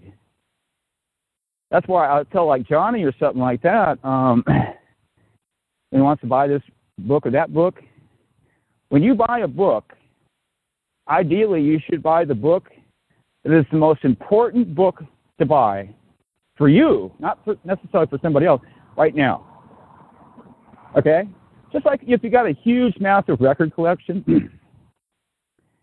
there may be records that you never even listened to because there was never a particular day when you wanted to hear that particular record. And this actually happened to me. I would buy imports and stuff like that. Never even listen to this stuff. You know what I mean? Because I never actually wanted to at any particular time. You see? Because there was there's not enough time. I'd rather do something else. You know. So um, it's the same thing with buying books. Um, the next book that you should buy should be the best book for you now, uh, not some obscure thing that um, is not important. I mean, I could give a. He wanted to buy a book by Alice Bailey.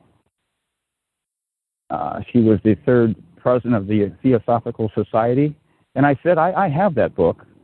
I don't recommend buying it. You don't need to buy that book. Look at all the other books that you need to buy. Why would you buy that book ahead of all these other books? Johnny, I think you're going to chat about it. Uh, but did Johnny listen to Dave? No, he went out and bought the book. You know what I mean? Did you ever read the Behold the Pale Book, uh, Behold the Pale Horse? yeah, I, people talk about that book in glowing terms, but the reason they do is because they're soft conspiracies. There's nothing deep in there. Uh, there's some intriguing things like the Cassini probe and stuff like that, but um, there's not much there. That, that's the reason why that book. You walk into Barnes and Noble or Borders Books year after year. I mean, they're they're out of business now. Why would they? Why would that book be sitting there on the shelf? This is not a threat. It's not. People think it's deep. You know what I mean? But it's not. You know, it is to them when they read it because they're like going, "Whoa!" You know what I mean? And it's a pretty thick book. So I think um, the the fact that it's a larger book, it's kind of like this big impact. And you read all that, you go, "Wow, all this conspiracy stuff, man." You know what I mean? I do think that uh, he was sincere, but I think his mind was most likely uh, compartmentalized to some degree. when he was in the military, you know. So that creates problems because um, you don't know how trustworthy information is. Because uh, I believe he had embedded programming. I think he was sincere, you see. But sometimes it doesn't matter if you're sincere, if your mind's been compartment, artificially compartmentalized through a black op program or something like that, you know. I mean, he, w- he wouldn't know himself. And he admitted some kind of involvement with that kind of thing, you know.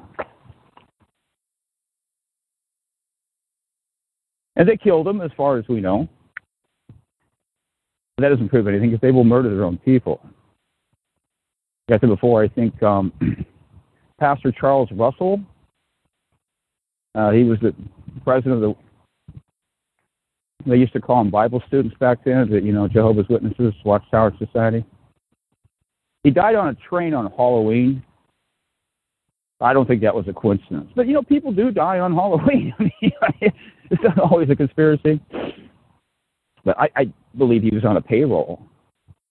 But that would be a, fairly obvious example of, you know, they, they ritually murder their own people.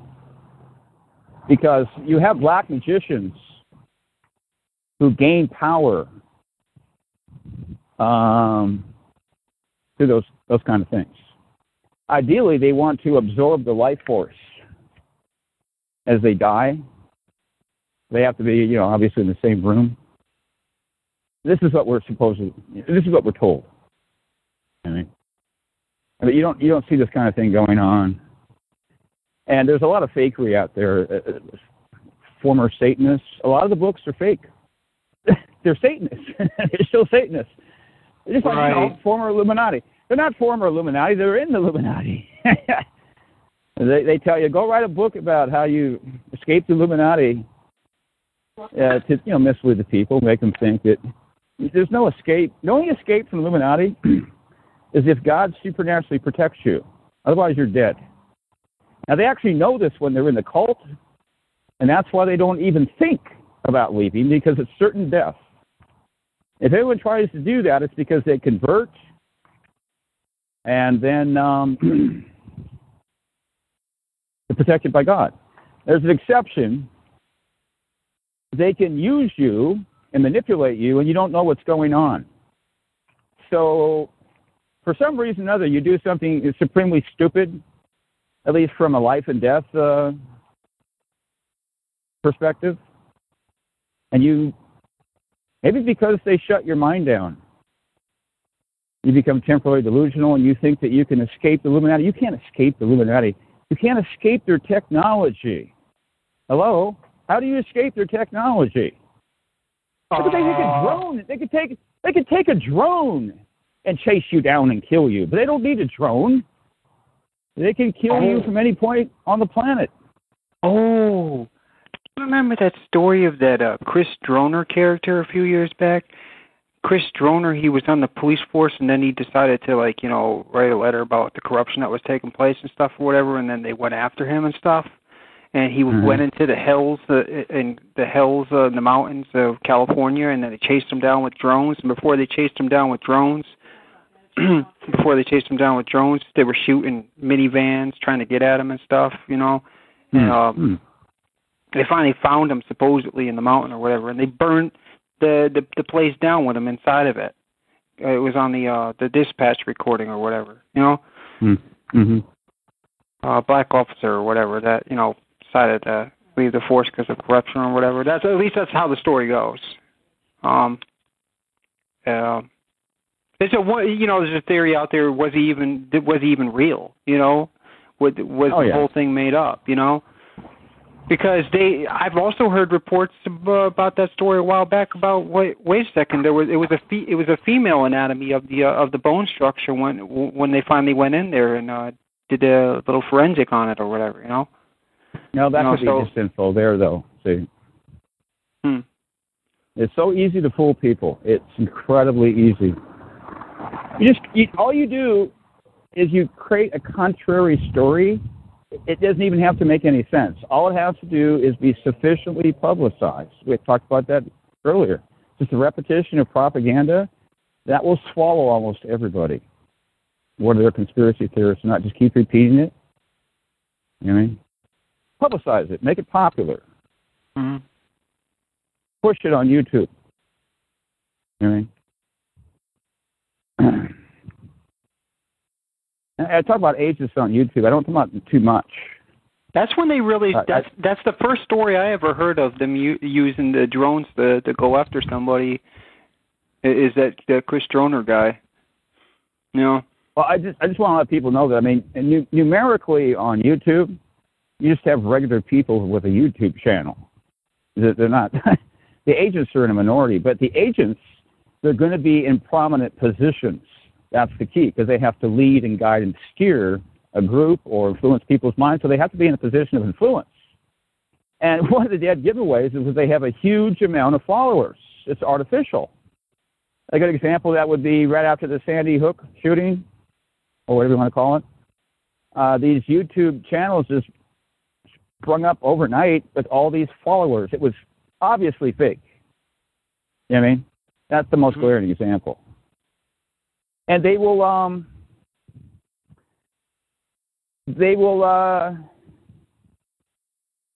you know diminish the hits that you get on a channel. It's artificially low. Oh yeah, they'll make They will- your they you know, you know like Yeah. you, they'll say that you have three hundred and thirty three thousand seven hundred and seventy seven views, and it's just like that sounds so made up. And, and they'll do they'll do the opposite with them. With Lucky Land slots, you can get lucky just about anywhere. Dearly beloved, we are gathered here today to. Has anyone seen the bride and groom? Sorry, sorry, we're here. We were getting lucky in the limo and we lost track of time. No, Lucky Land Casino, with cash prizes that add up quicker than a guest registry. In that case, I pronounce you lucky. Play for free at LuckyLandSlots.com. Daily bonuses are waiting. No purchase necessary. Void where prohibited by law. 18 plus. Terms and conditions apply. See website for details.